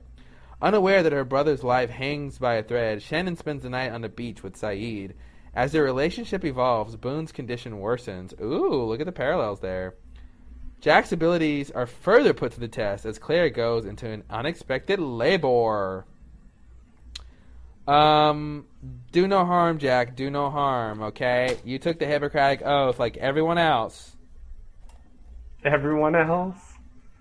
Okay. The, everyone else. Yeah. You didn't. You didn't take the Hippocratic oath in fifth grade. No, I didn't. I must have had chicken pox. Oh, jeez. Or maybe it was the measles. Okay. What do you think about this episode? I mean, as we talked before off podcast, there's not a lot to say about this episode because it was it was a it wasn't a bad episode uh, plot wise, but in terms of what the big questions and what's going on, on the island and all that good stuff that we like to talk about, Yeah. there, there's nothing really there. I mean, um, Yeah, it's it's it's an episode that I I like. It's like I usually usually these character episodes are very boring to me, but this one is you know it's quite dramatic and uh, uh, and I think it's it's good in a way, but uh, but it's just yeah in terms of this podcast, we I mean we're not just here to like talk about the kind of stuff that this episode concerns. So mhm. uh, yeah, so there's just not just not a lot there. Um, I I do have some things, a few tiny things, so I guess I may as well. Uh, you want me to Please. go ahead? Okay. A small a small pointless note. Uh, Jack's like friend in the flashback that he's that's getting fitted for a suit. You Yeah. know? Yeah. He's the he's the friend from the first flashback in White Rabbit who's getting beat up uh, by the bullies. You know, Oh, that that's the guy. Like if you if you keep track of what he says his name is, that's him. And you can follow Oh, good. that. Yeah, so that's just a tiny note that I noticed because when I heard him say his name, I said, "Oh yeah, that was the name of the kid." Anyway, um, another thing I wanted to point out was Boone when he's dying, he says, "They built a hatch," and I'm like, "They built a hatch." Is that what he says? I didn't, Yeah. I didn't. I didn't catch that he said that. Yeah, he says they they built a hatch, and I thought that was a really odd thing. I would say I would expect like we found a hatch, but he says they built a hatch. I w- well, I didn't remember hearing that, but that immediately makes me think he means the others or someone else on the island built a hatch. Like he's obviously not saying he and Locke built a hatch. Oh, here's what he says. Okay, I'm looking at the transcript. All right. No, Boone says no. It uh, okay. Locke said you fell from a cliff. No, it fell plane because of the hatch. We found a hatch. Jack says, Boone, Boone, stay with me, stay with me. Boone says, Locke said, John said, John said not to tell. They built a hatch. so yeah, you say the others. You think that's what he's assuming at this point? Uh huh. Let's Okay. see. What transcript are you reading? Lost TV forum. I'm on uh I'm on twiztv.com and they say that Boone said Locke said dot dot John said dot dot John said dot dot dot not to tell about the hatch. And that's what I remember hearing. Okay. The Okay, this transcript says they built a hatch. The closed captions on the uh, DVD say they built a hatch. They built a hatch. Really? Yeah. Okay. So basically what he's saying is John said not to tell that they built a hatch. I mean, is that the, that's sort of the phrase that he was trying Well, to say? after that, he said, well, he says we found a hatch, and then John said not to tell. I feel like that's what that's what John said not to tell. We built, we found a hatch, and then he says they built a hatch. I feel like that's another thought. Ugh. I, I don't you know I don't like that if that's really what he said. I mean I like it in the sense that we're gonna find out that there's others, but it doesn't make a lot of sense for him to say they built a hatch. I I don't understand why they would put that in the show like that. Um, because Well- he shouldn't know about it. He shouldn't reference they. Well, I agree. That's why I, that's why I wrote it down because I thought that was uh, a weird thing for him to say. Now, what it could be is that the closed captions were mistaken. It's happened before, and he actually said about the hatch. And I'm about to I'm about to listen to it in three seconds. And I want to hear from myself what it sounds like to me because I don't remember them saying they built a hatch. He's saying it, you know, in that undying I know. voice. Yeah, so, so it's it's not easy to understand him. But that's why I had the closed captioning on. So that's why I knew, or that's why I picked up that he supposedly said that. So, uh, I. It just it reminds me of when Charlie's like all they wanted was Claire. Like people using these words and they don't seem to have a reason to use them. Yeah, no, the closed caption's wrong. I totally hear about the hatch. I think that let me let me see. It, it doesn't sound like they found the hatch to me at all. Plus, it just makes more sense to what he's what he's trying to say. Oh God, man, did you listen to it closely? Did do you hear them saying they built a hatch, or can you not tell? Um, it sounded like it sounded like it could be that to me. Uh, I I mean he is speaking in that dying voice, but it sounds pretty clearly to me like about, not they built. But I don't know. Closed captioning says they built. To me, it sounds like about. So I'm gonna go with about because that makes more sense. I agree. I And- agree. And and, and and this transcript right here says about, so at least someone else heard it too. right. Um, yeah, it makes more sense. Anyway, um, my leg hurts. Yeah, Boone, you're about to get it cut off. So, Not quite. uh, uh, you got some more stuff? couple more things. I'll, Uh, I'll let you go, and then I'll just go. And Jack gets a "Don't tell me what I can't do." I know. I'm like, did you hear Locke say that or what? Yeah, that was one of those things where I don't know how to take that. Um, another thing is, did Jack's mom like not even show up to his wedding? Uh, I mean, they didn't really address What- it. What's the deal with his mom? Yeah, like I only remember his mom from that one scene in that flashback where she's like, "You better go find your dad after what you did." Yeah. Oh, yeah, yeah, yeah. Like, go get him, Jack. Yeah, she's. I mean, she seems really awful, but I think that's the only time we really see her. I could be wrong because I don't remember all those flashbacks from season two, but uh, I, really I just I wondered like where she was supposed to be during this wedding. It seemed weird. Like I guess it's just focused on his dad because his dad's like the main person he has a problem with, but it just seemed weird they didn't even address that at all. Yeah, they didn't. I mean, I could only assume that there's some sort of. Uh, I mean, maybe maybe they're separated at this point or something. I don't know. Yeah, I mean I wouldn't be surprised. The guy's a mess. He's a mess. And that's it. That's all I got. Cool. So, So I just reins. wanted to, yeah, I just wanted to say a little, very little things that, uh, like when Claire Claire is having contractions, she says, "I'm not having contractions," and she basically says, "I just need to catch my breath." hmm And I'm like, "Oh, the breathing thing again. The Mhm. breathing to solve all of life's problems." Oh, And I then I loved how what seems to be Claire tries to stop breathing, so she will die or yeah, something. I that was what weird. she- I did. I thought she was trying to like keep the baby inside her, like by force, like she was. Yeah, but it, but she stopped breathing. But I thought she was stopping breathing because she was like using all her force to like hold the baby guess. inside. Not that she was specifically trying to just stop breathing. Okay, well, nevertheless, I thought that was a weird thing to do, Claire. You're silly. Because I think when you exert yourself, like your tendency is to sort of hold your breath when you're about to do some like hard task. You like hold your breath and then, you know, you're supposed to breathe, but I think the instinct is to hold your breath. So, I Yeah, I that's feel why like I thought she was trying to stop it by not breathing because you're supposed to breathe when you're, you know, specifically when you're having a baby. Mhm. and I thought she was trying to do the opposite of that, so the baby wouldn't be born. Anyway, I thought it was weird. You know, Boone's last words are "Tell Shannon," and Oh, that's it. And I was wondering what tell Shannon what. Yeah, I thought it was a cop out because like the only thing he could possibly say is something really cheesy, and so it lets him not have to say it, but essentially be like he said it. So it wasn't like he didn't say anything. Um, I mean, something obvious like tell her I love her, or tell her she's good, or I don't know, tell her I'm sorry, I, or I thought it would be more like "Tell her I'm over her" or something.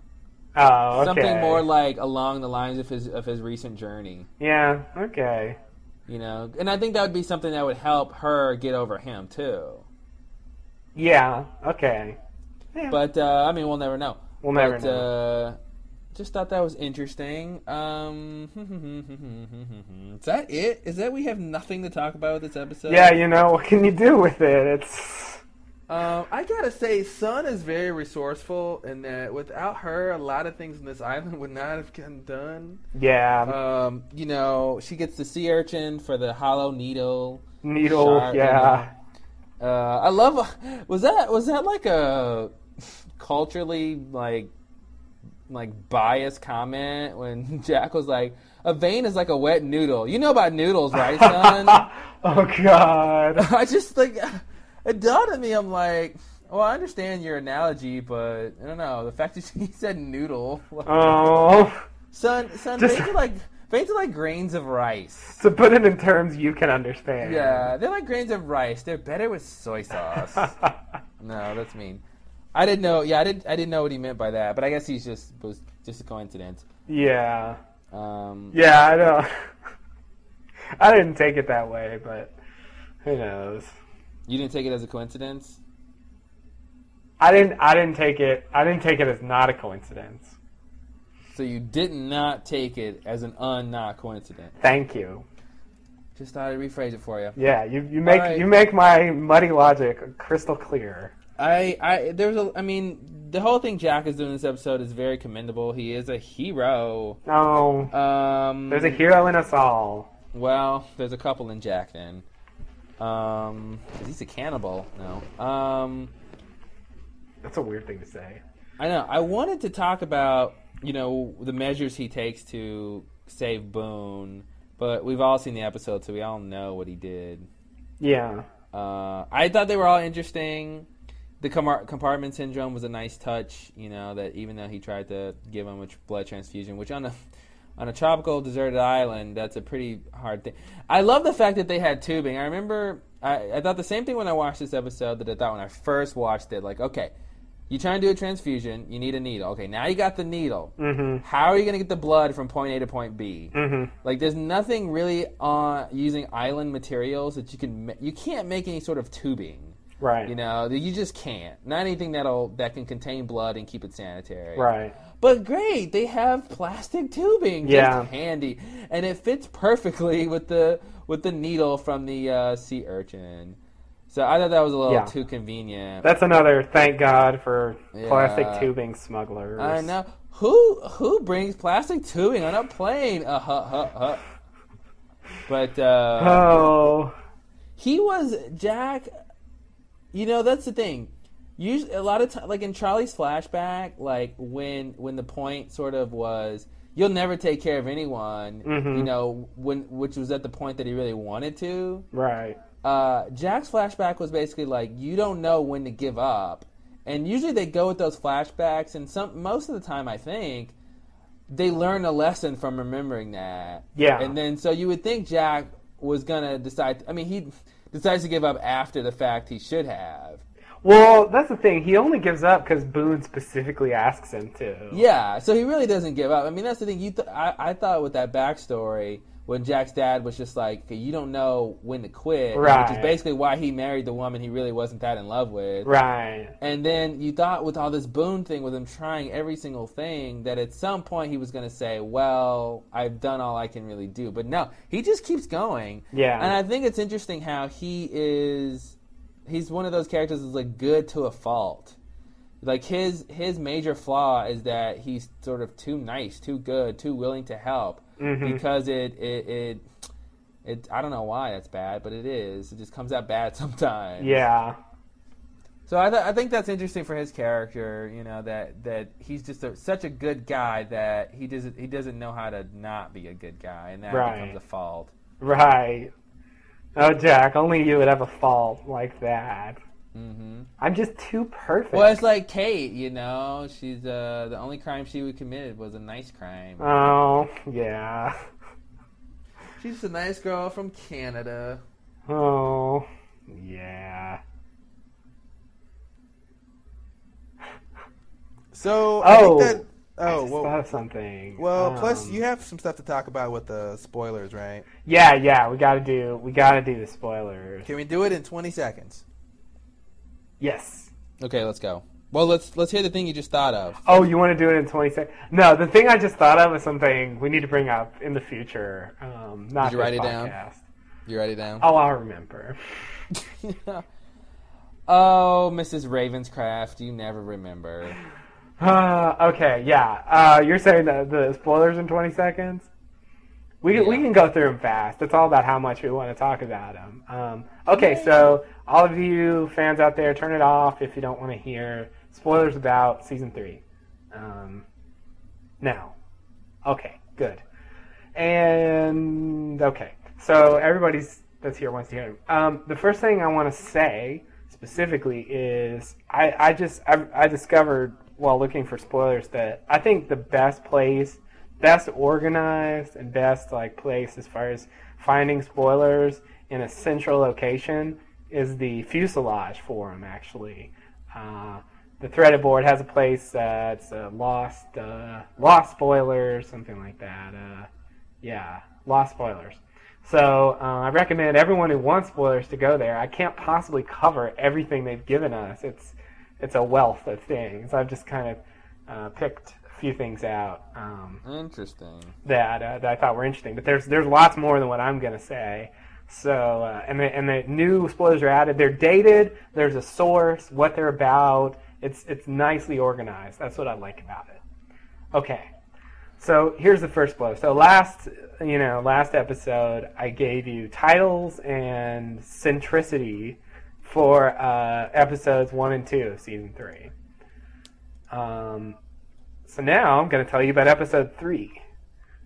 Episode three. Wait, wait, wait, wait, wait, wait. I don't. I I love the spoiler section, but I don't necessarily want to hear spoilers. What? How much? I don't. I'm not. A, I'm not really big on spoilers. So do I have to listen? this isn't a big spoil. I mean, I'm not. I'm specifically picking things that are that are. I'm not. I'm not picking the things that are like real hardcore spoilers. Um, But it's ba- it's about what's going to happen in, in in episode three. yeah, it's a tiny thing. It's basically the title, the centricity, and a small plot element. Okay, that's fine. Okay.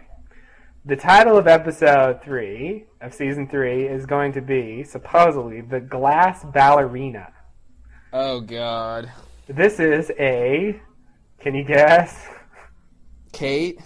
No. Oh, Sun and Jin. This is a Sun centric episode. Oh, just Sun. Uh, according to this, Wow, that's interesting. it's a Sun centric episode, and apparently in this, she has a dream of her future featuring her nine year old daughter, Oh God. which, according to this spoiler, is Korean. Okay. So, uh, that's all I got. Um, So that goes along with Michael being the father of the baby. Right, which rules out that theory if true. Yeah. Okay. Um, Interesting. Interesting. so I don't know where that's going to lead as far as her having a vision in the future. Does it imply that she gets off the island? What is her nine-year-old daughter going to have to do with anything? I can't imagine. And I'm really surprised she's even having a kid. Yeah. I want. I want. To, I want everyone on the island to wake up and realize Sun isn't pregnant. Just. I want that just to go away. Oh. See, like, I was wondering how they're going to deal with it because realistically, she won't have it for a billion seasons. Um, And they're just gonna. Oh, so they're just gonna do it. We're gonna see the future of it. yeah. Like, this seems to be a clue to how they're going to deal with it. Oh, good. So we never have to actually deal with it on the island. That's good. Yeah. Pretty much. So that kind of means that she gets. Uh, I mean, depending on what the dream, where they are in the dream, Right. that means that she gets off the island. That's the thing. It doesn't say where they are in the dream. And I mean, it doesn't say any. It doesn't say whether the dream really is what happens, or she's just having this as a vision or something. You know. So. Well, they said vision of the future. yeah, that's true. That's true. But I guess it didn't have to be an accurate vision. Right. Right. I mean, that's the way this this spoiler person worded it. So, you know. I I don't know how much faith to place in their specific wording. I would just look at sort of the general meaning of it. hmm So, okay. So there's that. Episode four of season three is supposed to be called "Every Man for Himself," and uh, it- Sawyer, no, no, Charlie. good guess. No, no. I don't know how long to let you go. Well, the last person I would say is Hurley, but No, it's not Jack. no, It's not Locke. no, Is it Jin? no. Is it a man? it is a man. Bernard? No, you see, I'm desperate. I can tell. Yeah, that's a Uh, last resort. Uh, wait, wait, wait, wait. Who's left? Uh, I already said Charlie. Oh, Sayid? No, Oh, damn. I was hoping it was Sayid. sorry. Uh, that's all the characters, man. yeah, you're forgetting one specific character. Okay, let me see. Let me see if I can remember him. Hold on. Let me see who it is. I'm looking at pictures. Uh, it's not. Uh, it's not Mr. Eko. no, Uh, I'm forgetting a character. It's not Walt. no, Oh, is it Mike? It's not Michael. no. Who else is on this island? I've named all of the characters. I mean, You're- I guess I haven't, but Yeah, you're uh, forgetting. You're forgetting a person. Boone. Boone is dead. Yeah, Boone's dead. That would be It's a- weird. Wait, it's a man, right? It's a man. It's not Locke, not Locke. not Sawyer, Not Sawyer. not Charlie, No. not Jin, No. not Sayid, No. not Jack, No.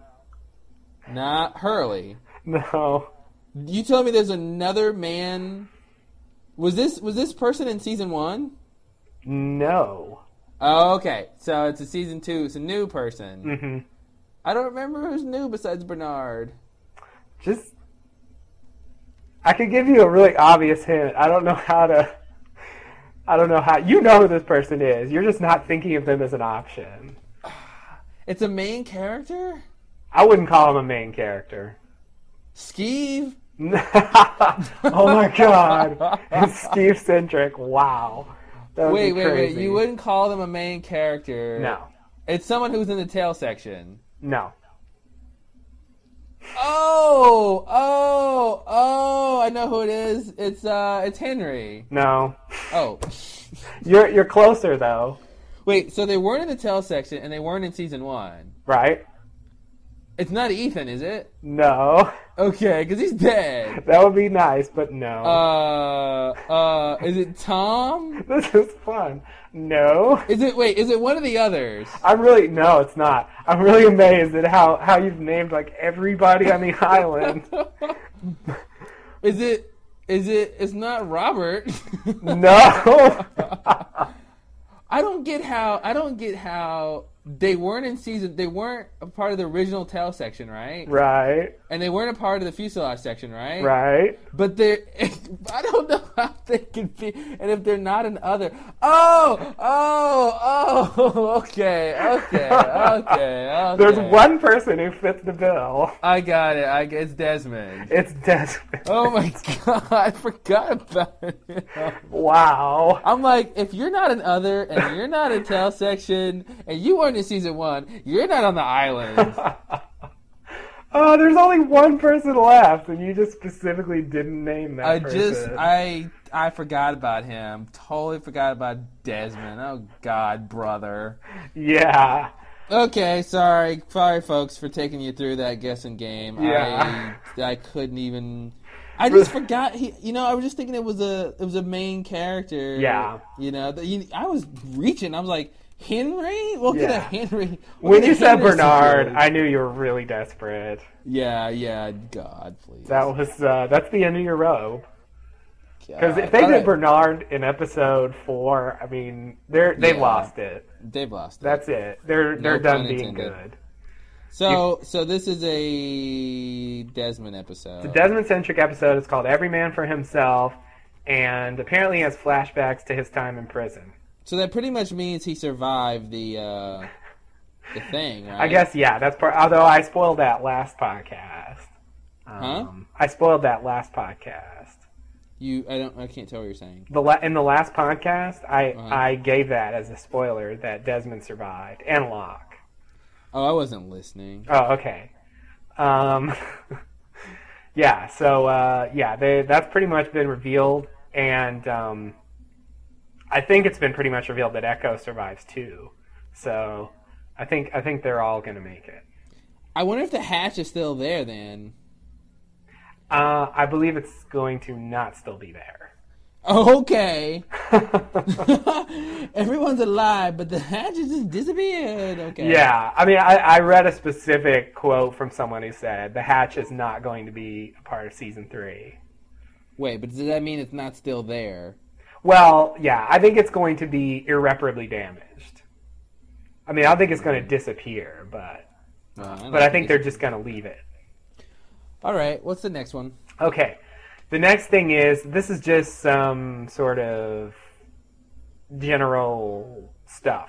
Um, apparently, uh, our favorite character from the last podcast, Ethan, will be returning in season three in some context. Uh, Because he's still alive. M- William Mapother, Mapother was spotted in Hawaii on set. What did you say?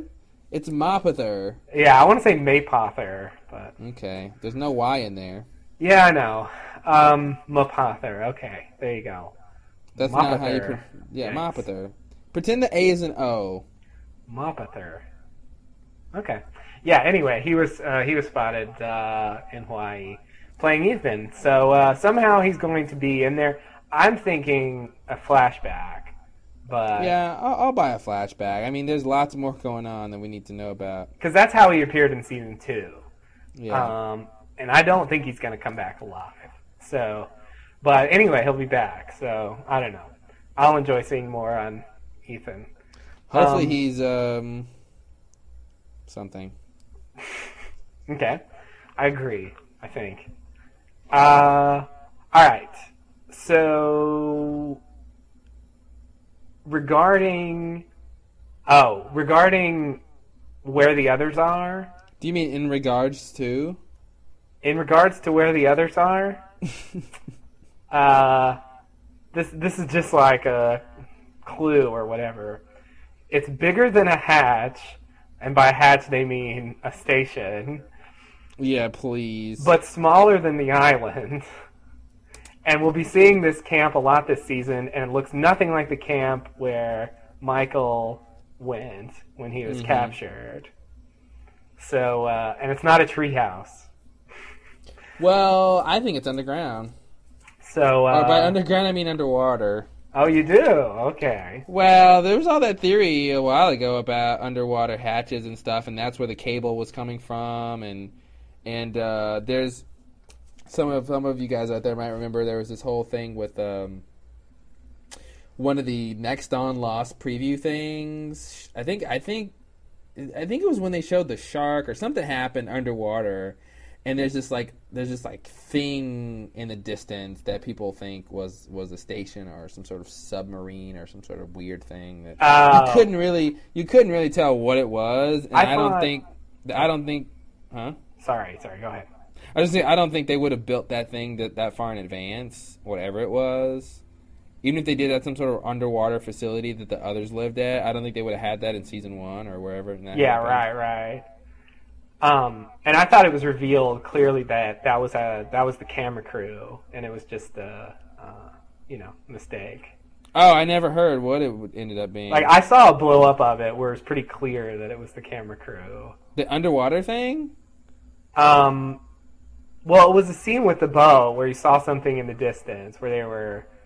Uh, No, this was like something underwater. oh, underwater. Okay, sorry, never mind. Yeah, this was something underwater. I'm thinking of something else. Okay, okay. anyway, Fair enough. You definitely there's the Dharma shark um, that everybody's forgotten about. So it definitely could be the case. Um, okay, so I'll leave you with the exact quote regarding the hatch um, Okay. because it's here, and I didn't remember it was here. The question is, did the hatch really explode? The answer is, in the words of producer Bryan Burk, the hatch is gone, done. We have new sets that have been built on our soundstage. So it's a whole new world for you. That's what he said. So cool. I don't know what that means. take that however you will. I mean, I take it to mean they don't have the set for the hatch anymore, so it's not going to be there anymore. Well, that doesn't answer the question. When the question was the hatch destroyed? Yeah, they they didn't. Uh, did the hatch explode? Oh, did it explode? He says the hatch is gone. Didn't quite answer the question, but they never yeah, they never do. So, uh, well, cool. all right. Goodbye, hatch. I was tired of washing clothes anyway. Yeah. Oh, weren't we all? Weren't we all? And will the supply drop still occur? I don't know. We'll have to find out. Will they have to hunt boar again? Probably not. Is, are those real answers? Um. Yeah. Okay. Um. My so answers. the others, ha- so they're not real. So the others' location bigger than a station, but smaller than the island. Interesting. Interesting. And and they specifically said it's not a treehouse. Yeah. But I think it was a a joke, but they did say that. Well, I mean, where could it really be? Why did they say smaller than the island? That must mean it's on the island. I mean, to me, that's what. If someone says that, that must mean it's encompassing the island. Mm, But then, how big is the island anyway? We've we've seen various varying reports. Yeah, I know.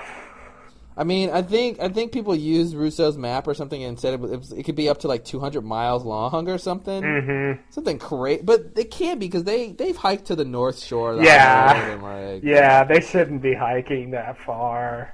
Yeah. Um, okay, guys, we're gonna hike to the North Shore. It'll take us about three months. Um, yeah. Uh, take they- plenty they've of gotten- water. They've gotten really far in really short amounts of time. So Yeah. I I, I get the sense from the show that the island isn't that big, but Yeah, I think if it's if it's more than ten or fifteen miles long, I'll be surprised. yeah, yeah. I agree. I mean, the city of San Francisco is seven miles wide. oh jeez. Yeah, I mean, you can have a small amount of space seem really huge. Oh yeah. Well, if you're on foot, I mean, it's gonna seem really huge. Yeah, well, that's why San Francisco's big. Yeah. Right. So, um, yeah, that that's uh, that's my spoiler segment. That's Uh, weird. I, I'm I'm really enamored by this. Bigger than the hatch, but smaller than island. Oh, I have I have one more thing. Is it is it interesting? I think it is. Okay, well, Apparently, one of the others is going to be somebody that Jack saw off the island. hmm. So- one of the others that like we've already seen. I mean, you probably don't know. They don't say. They don't say. So Well, could be could could be a new other. it seems like it should be a new other because Jack Jack has pretty much seen all the others that we've seen. right, right, So you think he would have, unless he just held his tongue or he didn't remember. right. Um, I could see Miss Klugh or like, I could see one of them being being uh, somebody. Yeah, no, I think Wait, that's bad though. That's that's crazy. I just thought about how crazy that is. That one of the others was off the island. Well, yeah, I know. That's what I'm. That's what I'm saying. Like that's a that's a reveal, even though you don't know who it is. Wow, that means that that really throws things into question. This show is either about to get really good or like really bad. Yeah, They're either about to lose it or take it to a better level. Yeah. Because cause now they have they're, they're they're putting pieces together that um, you shouldn't mess with. right. They they've opened the box. They've opened they've opened the box, and there is no prize inside, folks. Oh, Only healthy cereal that your mother wants you to eat, even though it's shredded wheat. oh. At least it's frosted though. And even they have, even though half of it's frosted, it doesn't make up for the other half. it also has gelatin. Ew. What? Frosted mini wheats have gelatin. Well, who, what doesn't have gelatin, vegan boy? Sorry. That's not true. He's just saying that. What's I don't want people true? to hate me. Oh, they can hate you for other reasons. Yeah, it doesn't matter. Fair enough. All right. Well, I think we're done. Uh, unless there's anything else. Oh, oh. So let's. Uh, by now, by the time you guys are listening to this, uh, you should be uh, ankle deep in our. Uh, oh wow. Ankle Ankle deep.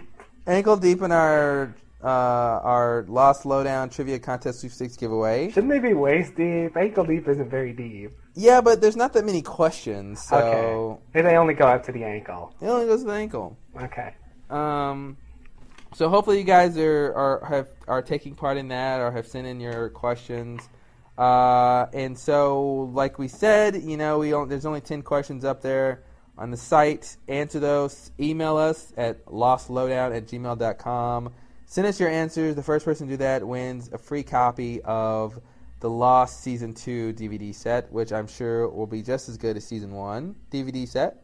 Lots of goodies and more bloopers. I love the bloopers. That's my favorite part of any sort of behind the scenes stuff.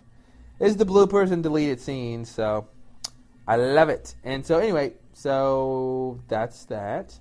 Anything else we should mention? I would like to invite um, anyone who hasn't already to come to our website, uh, the Lost Lowdown at blogspot at sorry, the Lost Lowdown dot blogspot dot com, and to add themselves to our Frapper map and to leave some comments.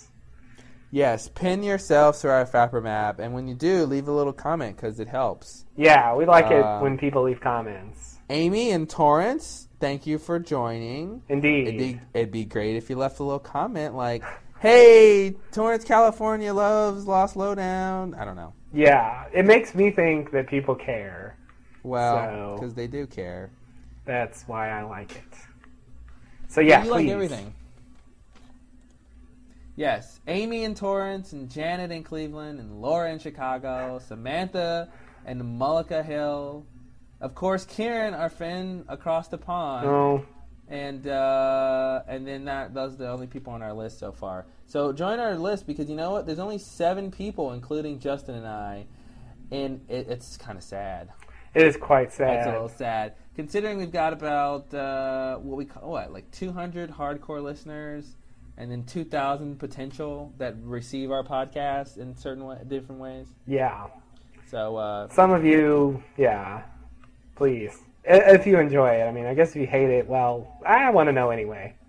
if you hate it, let us know, and we'll decide not to change it. But I think you can still put yourself on your map even if you hate us. yeah, that's cool. Actually, yeah, why not? Just put- I I think I'm gonna go on the map and add myself and say I hate us. Yeah. Yeah. We like that actually. You guys podcast way too long. Yeah, something like that. You don't use enough Wikipedia. oh, yeah. We don't. Where's all the theme music and the segment music Oh. and the closing music? Oh, we don't have anything. We're not big on music, people. Well, in terms of podcasts, Right. Yeah. I don't know. I was listening to some other podcasts, and I- I'm glad that with ours, once you press play, you're in the podcast. You don't have to sit through recaps or theme music or opening music and all that. I mean, that's fine if you like it, but I don't like it, and that's why we don't do it. Um, besides the fact Justin doesn't like it, and uh, yeah, I think it's nice just to get in there, hear the episode, and get out like a stranger in the night. Okay. Strange way to put it. So Um, thanks for listening, guys. Um, we will. Huh, sorry, we will Will be we- back uh, with our season one retrospective, part five, which will be episodes. Uh, what is it? Twenty through twenty-four. Right. 21 Uh, Twenty-one through twenty-four. through Right. 25. I'm gonna stop listening to you. Sorry. Uh, it's twenty-one through twenty-four. Okay, well, if you count, yeah, if you count the season finale as two episodes, which I, I do. I count them as two because they count them as two. Okay. So 21 through 24, um, which, if you're at home counting, is The Greater Good, Born to Run, Exodus Part 1, and the two part Exodus Part 2. So there we go. We'll be back. Stay tuned. And that will be the end of season one. And that will be the end of our season one retrospective. And we should not promise to do season two retrospectives, but we will. We certainly want to. We certainly want to, and we will try. So after the, our next podcast, stay tuned. Hopefully, if we have enough time before season three starts, we will recap all the episodes of season two that we have not podcasted about, which is uh, what twenty of them, Yeah, 1 through 20, pretty much. one through twenty. So cool. Thanks, guys. Thanks for listening. Thank you, and namaste. Namaste and good luck.